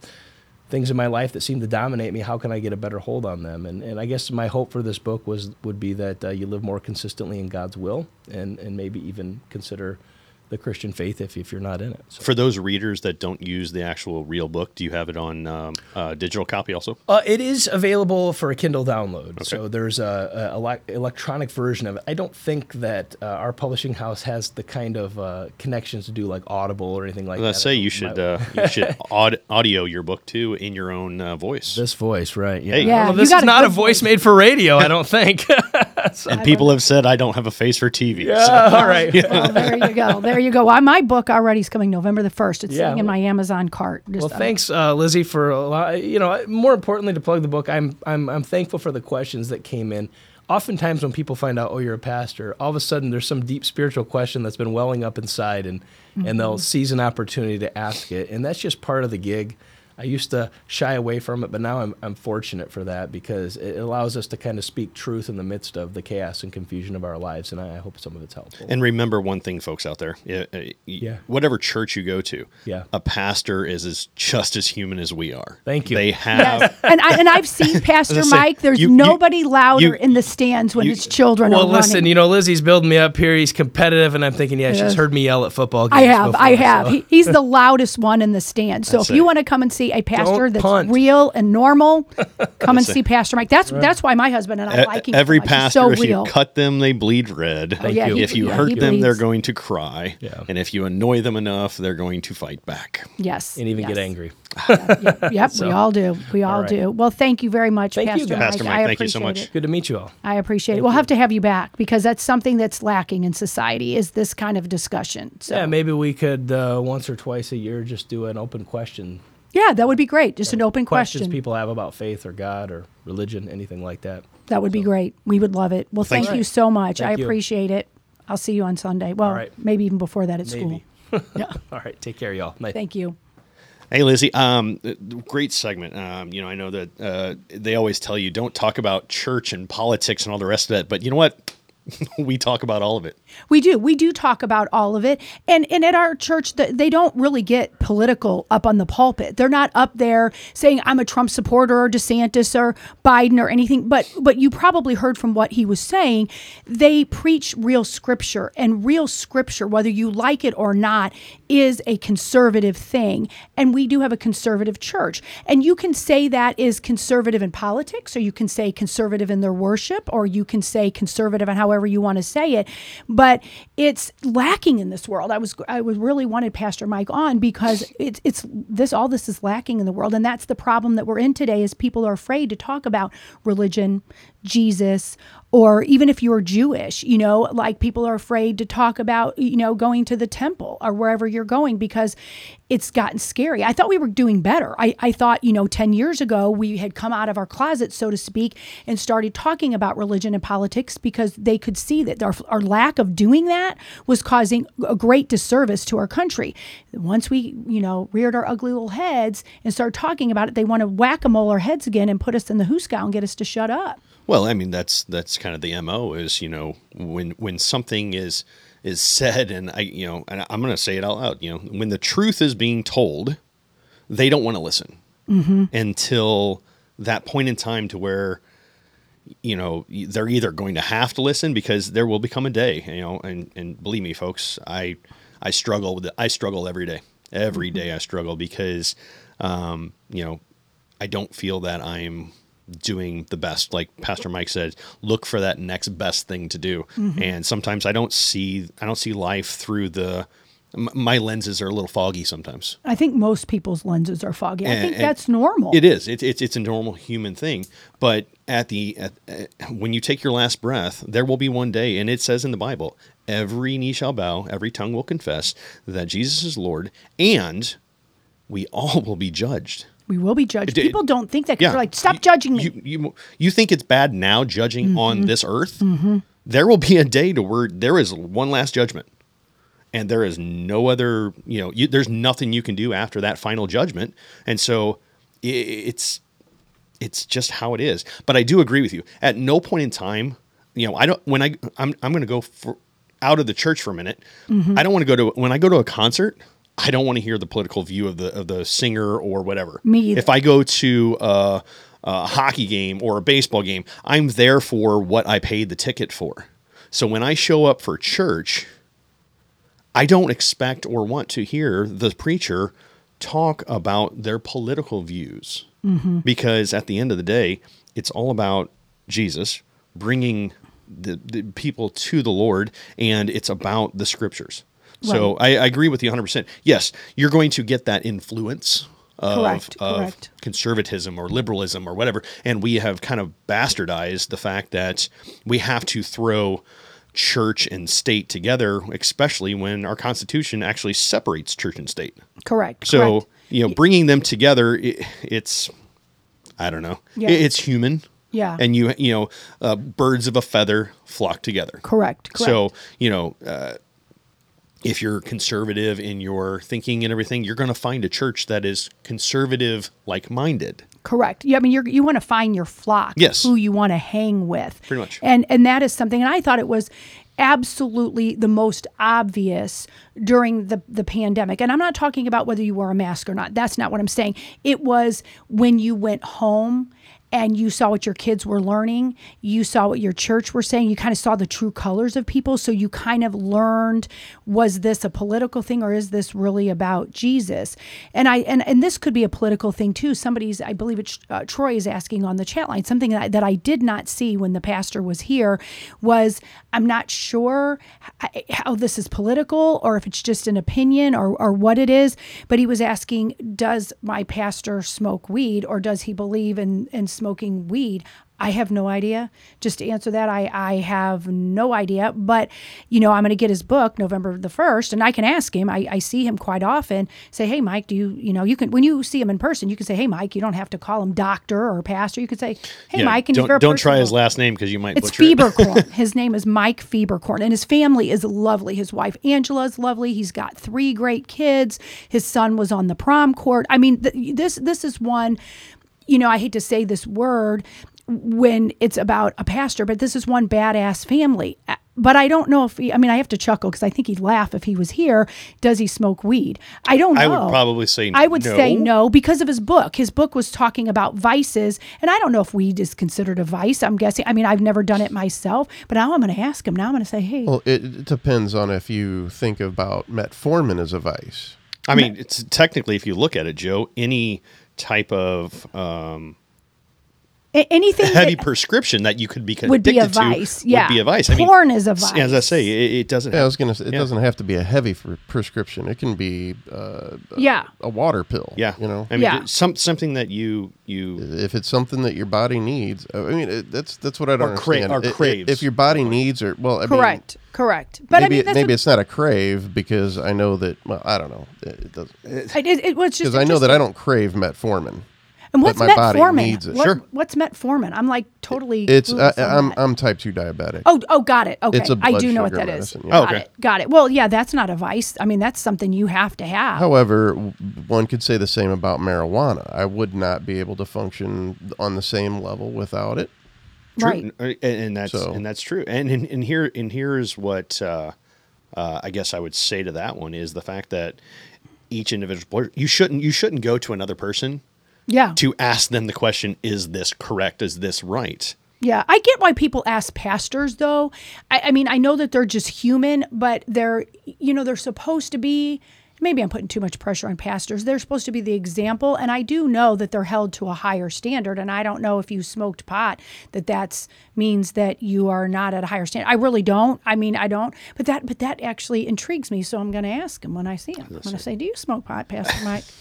I mean, I don't know. I'm, I'm assuming he doesn't. I've never smelt it. I, I, I, I'm assuming he doesn't. But there you go. But you know, like you said, everyone holds a, a minister or a pastor up at a higher standard. Uh, you know what? They used to hold teachers They- to a they higher did. standard too, I- and now teachers. You know what? Darren, who is one of our listeners, and we've touched on it a couple times. He's been sending me pictures of this Hazelwood counselor that she's on a for onlys page and like sticks her butt up in the air and all that kind of stuff. And so, Oh, OnlyFans probably. Yeah, yeah, well, yeah, one of But yet are. that So- somebody else in a different school district can get fired for that. And I can definitely tell you in the Lutheran school system, if you did that, you would be let go because there is a biblical, you know, example of how you're supposed to. So I can't imagine that somebody in, you know, Religion 101 there at Zion Lutheran could be on that fan page and still keep their job. Just, just saying, just saying. I don't know. I can I can I can I turn one on you guys because when I was out there listening this morning when you guys were talking about the uh, the shootings and Yeah, all the rest of that, yeah. I, I, I Joe, do you have that video by chance? Um, it it I, I came across this video. It's John Rich. Uh, we all know John Rich from Big and Rich, um, but it's John Rich talking about uh, he was at a party in Beverly Hills and Nancy Pelosi was there, and I, I found it very interesting Oh, because uh, you know he he even says when you watch the video he goes. I felt kind of completely out of place. So, if, Joe, if you if you hit this one real quick, uh, I just thought it was really interesting when it comes to thoughts of the conservative versus liberal thinking on guns. So I have a story about Nancy Pelosi asking me about guns in the backyard uh, in Beverly Hills. Would you Really? like to hear it? Absolutely. I know, right? That got even that your attention. Yeah. Let's hear it. So I'm back there. I got invited to sing at Tony Bennett's 85th birthday party. And I'm in the backyard of Ted Sarandos, the founder of Netflix. I'm in his backyard. There's John Travolta. Queen Latifah and I are bringing out the birthday cake. I mean, you, Oh couldn't- you can't make this up. I'm looking around this backyard going, I'm not supposed to be here. So I'm just going to have some fun. You know, Oh, like, my. no, one of these things is not like the other. So I'm back mm-hmm. there and I'm hanging out and, and I see Nancy Pelosi over there starts making a beeline towards me. And I'll be honest, it was frightening. I bet it was frightening. She's coming and she walks right up to me. She doesn't say hello. She goes, You seem like a reasonable person. She's I probably guess never meaning met for him. a guy in a cowboy hat and a handlebar mustache. Because otherwise Reasonable. you wouldn't be at this backyard, right? You must be a reasonable. You seem like a reasonable person. I said, "Well, I appreciate that, Madam Speaker." She goes, "Can I ask you a question about guns?" Uh-oh. I said, "Absolutely." Oh, yeah. So Vince Vaughn is standing there, and Vince leans in. Travolta's got his arms crossed. He's Vince leaning is in. great, yeah. Everybody's leaning in. And uh, uh, Pelosi goes, Now, I'm not a hunter, but I'm pretty sure that if I shot that first bullet at, at whatever I was hunting and I didn't hit it, it would run away. I go, That's correct. She goes, So why does anybody need more than seven rounds? Is what she said. Why does anybody need more than seven rounds in their gun? And I held up my cell phone. I said, Well, Madam Speaker, right now back in Nashville, Tennessee, I have a wife and I got a three year old son and a five year old son. And we live right in the middle of town.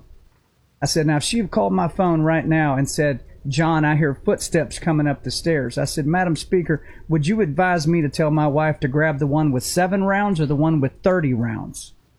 and her eyes kind of got big, and she said, "Is that the way you look at that?" I Oh said, my gosh. "Yes, ma'am."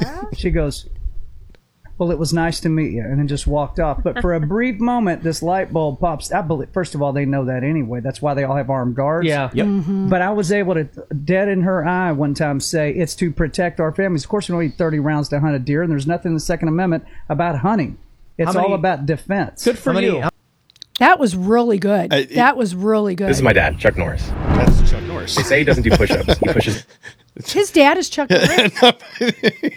no, Oh, his oh, I was like, okay, well, I No. that was boy. That it was whatever I was on the net, but it was perfect. You know, my dad, Chuck Norris, is the one that could, you know, you don't want to be. But yeah, I, th- I found that really interesting. Is when you guys were talking about, you know, we, we kind of give clout to the these shooters. We do. We Uh, do. and, and that's you know, it- yes, you want to talk about it uh, because it's news, but have you? I, I, I've always thought that maybe these people not only have issues on top of that, Mm-hmm. but are they trying to find clout in what they're doing? Do they are they seeking attention so much, Of course. that they have to do something on a grand scale, Yeah. to get that attention? And and and the the media, I mean, just eats it up. And the They- fact they that do. you know it, it's they they always say say uh, uh, say their name say their name blah blah blah well Mm-hmm. the, people like this don't say their name don't give them that clout and the fact that you know I know I know Speaker Pelosi should not be that obtuse to understand that you know first of all she can she showed her hand because I am a hunter and I don't even have seven rounds in my own gun. It's a Correct. it's it may be four at the most Yeah. um, depending on uh, what type of magazine that are in in those types of guns. But a traditional 30 six or a 308 or stuff like that only has a capacity to hold like four.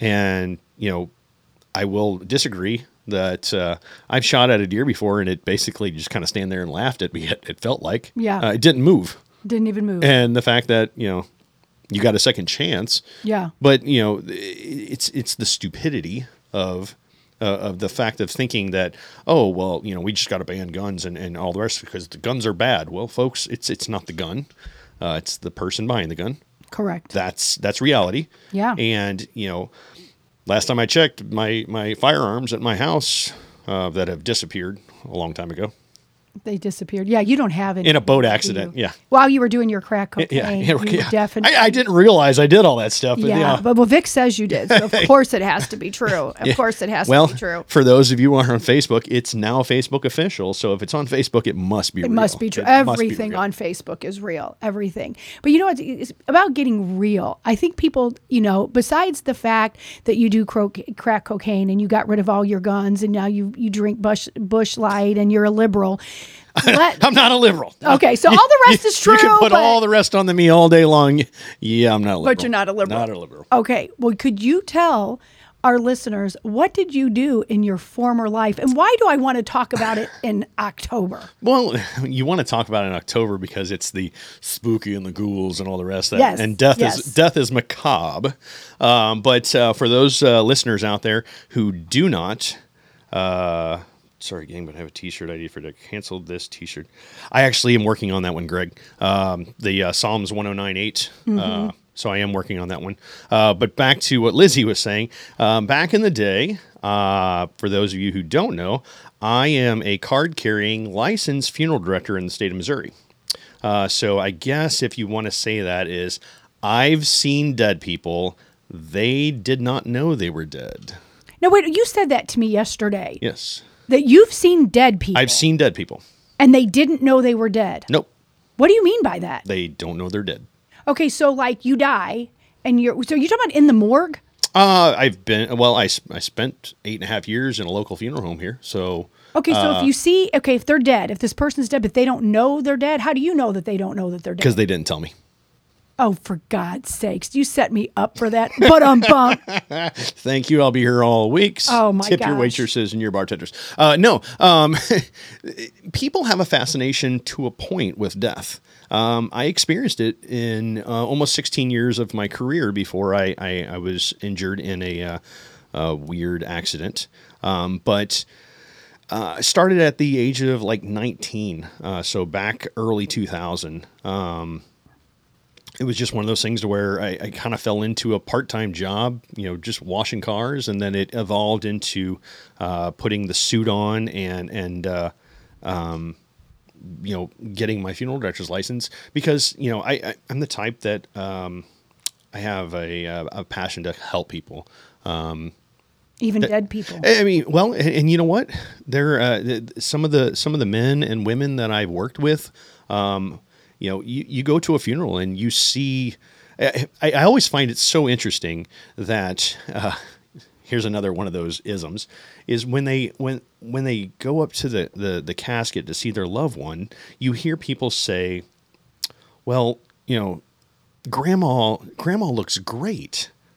Hey, folks. Grandma, Grandma looks, looks dead. Yeah, like grandma looks she's great. dead. She don't I- look great, but uh, the the the embalmers and the, the the makeup artists and the hair they they do such a phenomenal job um, to make the your Their loved- makeup, to do their make your well to make your loved one appear that they're resting. Because Right, um, you know a, a visitation, a funeral is not for the dead. It's for those You're right. living, That's and exactly and it's that closure uh, that that nothing's more scary than a, oh, uh, Greg, I, I will tell you this. Um, uh, I'm glad you said that. When I first started working at the Was it? Well, say what he said. so Greg said nothing more scary than a body sitting up in a morgue. I was sitting there putting in fire suppression systems and a man sat up and I never went back to that job site. It's funny you say Mm-hmm. that because um, what people don't realize or understand is there is still um, muscle uh, muscle contracting that could happen. And uh, I, I I remember when I first started uh, working uh, in the industry, uh, one of my one of my main things that we had to do was uh, body removals. Uh, Yes, and you know it, it's when people always people always think, oh, people always die in the hospital or die in in in uh, they go to the morgue or or whatever. Um, you know, no, I mean, if somebody passes at home, um, we, we go to the home where they pass and, Yeah. and, and, and we uh, respectfully retrieve them and, and bring them back to the funeral home. But um, I was by myself uh, removing a uh, uh, remains, and uh, we have these cots um, that uh, you know just like a gurney, and it has seatbelts on it, so you strap them in just like you would in a car. You, you put your seatbelt on. Well, apparently I didn't clip the seatbelt all the way, and I'm driving down the road, and all of a sudden, Oh, no. boom! Yeah, yeah, that that sit up. Uh huh. You, you, okay, Oh. so say that again. Yeah, so yeah. You're driving down the I'm road. driving and down the road. somebody's in a casket. No, no, no, no, no, no, not a casket. A a a a, a, a gurney.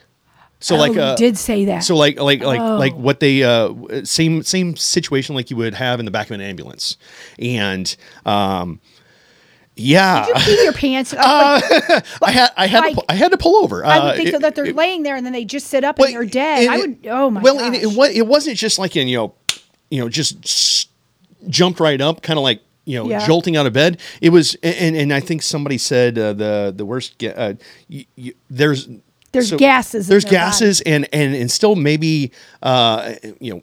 Not air in their lungs, but you know, there's there's there's, There's- something. yeah. So where some people call it energy. Some people call it gas. so you know, you might hear a little groan, and, Mm-hmm. and all that is is just air passing over a, uh, a vocal cord or anything. But yeah, I mean, we're, we're talking. I was probably six months into starting my career. Wow. And you want to talk about a uh, a, a heart stopping moment? Mm-hmm. Uh, had to pull over to the uh, side of the road, take a couple deep breaths, and walk back there and made sure that the uh, the the buckle on that thing was was latched.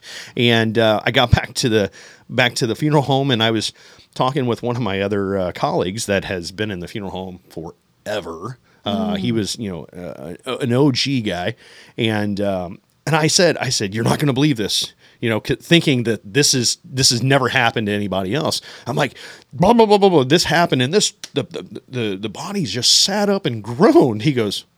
First time, huh? and I'm like, first time this happens? Yeah, he's like, He "So this happens he all goes, the yeah. time?" He goes, happens all the time. He goes, it's it's not like a normal thing. He goes, but yeah, you're gonna does hear you're gonna hear things, and he goes, it's not your mind. It is Yeah. actually happening. So it was it was one of those things where, you know, if I could sit back and write a book on the weird things that I've experienced in the short 16 years. Yeah. Uh, mind you, uh, half of my time was working in the, the funeral home, the other half was working in a cemetery.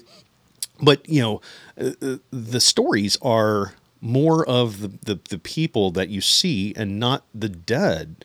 Um, you know, for instance, I The mourning people, the people that are yeah, yeah, yeah, the, yeah, the, yeah. The, the, the the living, the you know. So you know, I, I'm a I'm a people watcher. Uh, so when my when my dad was alive, we used to love going to the mall, People sit right there in the middle of it, and, and just you know, we played a game that was called you know, tell their story. Yeah. And so he and I would just sit there and tell the story of what you know what we think's going on.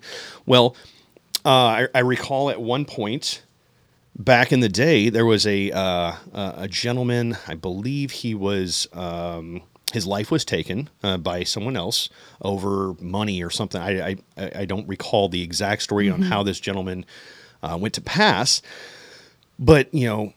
His wife uh, put him in this wonderful, beautiful casket and and uh, laid him out in a tuxedo a tuxedo, with tuxedo- a bow tie, a bow tie, you know, the black tie, okay, the whole yeah. nine yards. And uh, I, I, I overheard some of the people at his visitation, and somebody said something about, oh, you know, so and so, he looks so amazing in that tuxedo. And as soon as they said that, I heard somebody else say, yeah, his wife rented that and it's not going back. Seriously, like it was just for laying there, and then they were. oh, no, no, no, no, no, no. She buried him in it. Oh, So, like, went and rented a tuxedo yes, and buried him in it. and buried him in it. Yeah. Okay, so I, I- guess the tuxedo rental place. getting Could you back. imagine being in the tuxedo rental place going, uh, "Excuse me, ma'am, we uh, we we'd like you to return the uh, tuxedo." And you have to say, And you're well, like, you can go out to No, Bell yes, I Gardens it's it's over up. there in, uh, in in in section four, uh, Oh, grave, whatever. You know, and I'm. Could you imagine? Oh yeah, yeah. I mean, That is Some, crazy. some of the some of the fun things, and and you know, it, it's it's it's humorous because sometimes you have to you have to look at death as in in a lens of you know this Well, is going to happen to all of us. Well, I, I remember, you know, my dad died young. He was only 49, and he didn't look like himself in the casket. I mean, he didn't really look that way. But I remember there was lots and lots of people there because when somebody, you know, is young, dies, there's just a lot of people there. And so my mom and I were standing up to next to the casket, and all of a sudden, you know how you lay and your hands are like this when, you know, in the casket. I mean, that sounds morbid. And my dad's hand rose. And so, like, literally just Just kind of uh, raised up a little bit. just one hand or one hand just raised up and of course my mom was just falling all out and and, and god love her and crying and all this and it was like and what you were saying people say so i went to go and get somebody to deal with this because now his hand had come apart and his hand looked different on the bottom and so my mom was all upset and all that and my mom got so upset because then they came back and literally right in front of her goes, Okay, don't anybody look, but we got to glue his hand back down.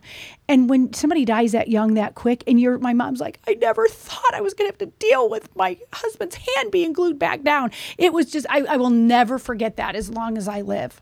You know what? I really like talking to Pastor Mike more than talking about Uh, you know, you, you asked for it, but I did because I, I didn't know that that's what you had done. It's like it's like Chris said. He goes, "This is a job where you always wear your brown pants.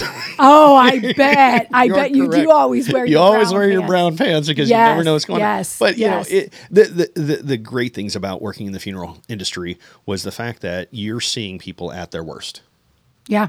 Oh you- yeah, you- you are- you're at the very Yeah. worst you could possibly be. You yeah, and, and, Yes. and the fact that you know uh, it's it's one of those things where we're all going to experience this.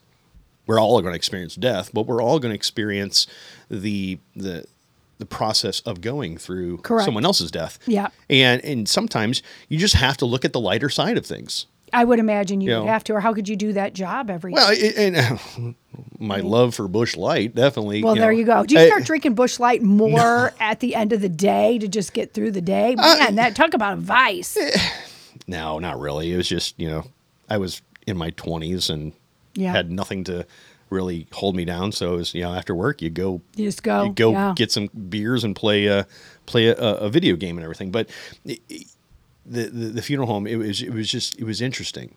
Um, you know, they always talk about uh, you know when I worked at the cemetery. You know, they Yeah. always talk about oh, is the graveyard haunted? Oh no, Yeah, I don't know. well, and speaking of a graveyard no haunted. Ah. tomorrow is free for all Friday. And in our eight o'clock hour, one of our listeners, and she's an awesome patriot. She really is. And we'll hear her story a little bit too. But she knows about a haunted rectory. And if anybody who doesn't know what a rectory is, it's where priests live that are affiliated with the Catholic Church next door, right in here in historic downtown St. Charles in Missouri. So she's going to be in the first hour. And, you know, with it being free for Friday, it's going to be kind of crazy. I mean, Vic will be back tomorrow. Eric will be in studio. Uh, Terry O'Neill will be here talking about that. Second hour, we're going to have Kelly Mano. And I'm not even going to tell Ah, you. what- Kelly Mano. All right. Yes, Kelly Mano. Always enjoy when she's on. she's going to be great and she's going to be talking about the kiss concert that was last night and that Yes, she was yes. there and she was one of their sponsors so she's going to be telling us all about that and there's other things that she's going to be doing but i'm not going to let the cat out of the bag about what we're talking about with her about See the tomorrow. reference? see the Halloween, reference cat. cat cat out of the bag and you'll see even more tomorrow why i mean cat out of the bag there's a reason why i said that and so we probably got to wrap it up because pro- ten- probably management is looking at us and it's like 9:59 and I and Joe's Joe's over there going- management- Joe's management and he's like wrap it up Derek wrap it up Lizzie so anything else one last statement before No, we go I just wanted to thank uh, Vic for having me in today. It's always a pleasure. Uh, Yeah, I love standing behind you the in. mic, and uh, uh, you know, it, when I come in, it's always uh, it always makes a hard left turn. It know, does like make a hard yesterday. Just turn. showed up with beer. Yes, you did. But we like that. We like that. Well, and we thank very much my pastor and the pastor at Zion Lutheran Church in Harvester, Missouri. And if you're interested in his book, you can get it on Amazon.com. And it's called Battle for Your Soul by, by Mike Fieberkorn. And he's got it up right there. And you can also get it at Concordia Publishing because I know a lot of people and, and, you know, would maybe rather buy it from a clearinghouse instead of Amazon. And one thing before we leave, Lizzie, remember, go to the merch page. You can find you a nice shirt like this. Mm-hmm. You can find you a nice hat like this. You can find you a nice cup like this. Or I dare you, I dare you, I dare you to You're go on today and get you a cup of coffee, get you a bag of coffee. Yes. Well, you know what? How about this? If you tomorrow buy a bag of coffee, Derek is going to let us know, and we're going to tell everyone who bought the bag of coffee today, thank you. I'll tell you what, I'll make I'll make a better deal. Okay. If you uh the the first 10 people that buy a bag of coffee, one bag of coffee, 10 people, I will throw in one of the 10 ounce coffee cancel this coffee mugs. I, Get out. No, no, no. really? We're gonna we're going to Okay. So the cancel this coffee mugs, I believe, are twenty five dollars. Okay. We will give you a cancel this coffee mug for ten dollars. If you go the first ten people that buy a bag of coffee, we will give you a ten ounce cancel this coffee mug for ten dollars. Yeah, that's a good deal. That's a really good deal. so you love, actually can get your cancel this coffee in your coffee mug. I love it. What I love it. what a deal. What a deal. Next 10 people. Next the 10 next 10 people. people to get a bag of coffee, you can get a You might want to put that also on the the outpost page Yeah, definitely. Yeah. since it's towards the end of the show. next 10 people, you get a you order a bag of coffee and we will give you a 10 ounce coffee mug for $10. That so a wonderful that's that's an incentive to grab some coffee. All right. Okay. Well, you know what, Derek? Hey, the fast the fastest 2 hours in radio is Yep, and or podcasting. podcasting, and podcasting. There might be radio Yeah. faster. I don't know, but as far as podcasting, fastest two hours. Thank you all. Thank you, Pro Joe. Thank you, Lizzie Sparks. For Vic Faust, I'm Derek Pratt. Have a wonderful day.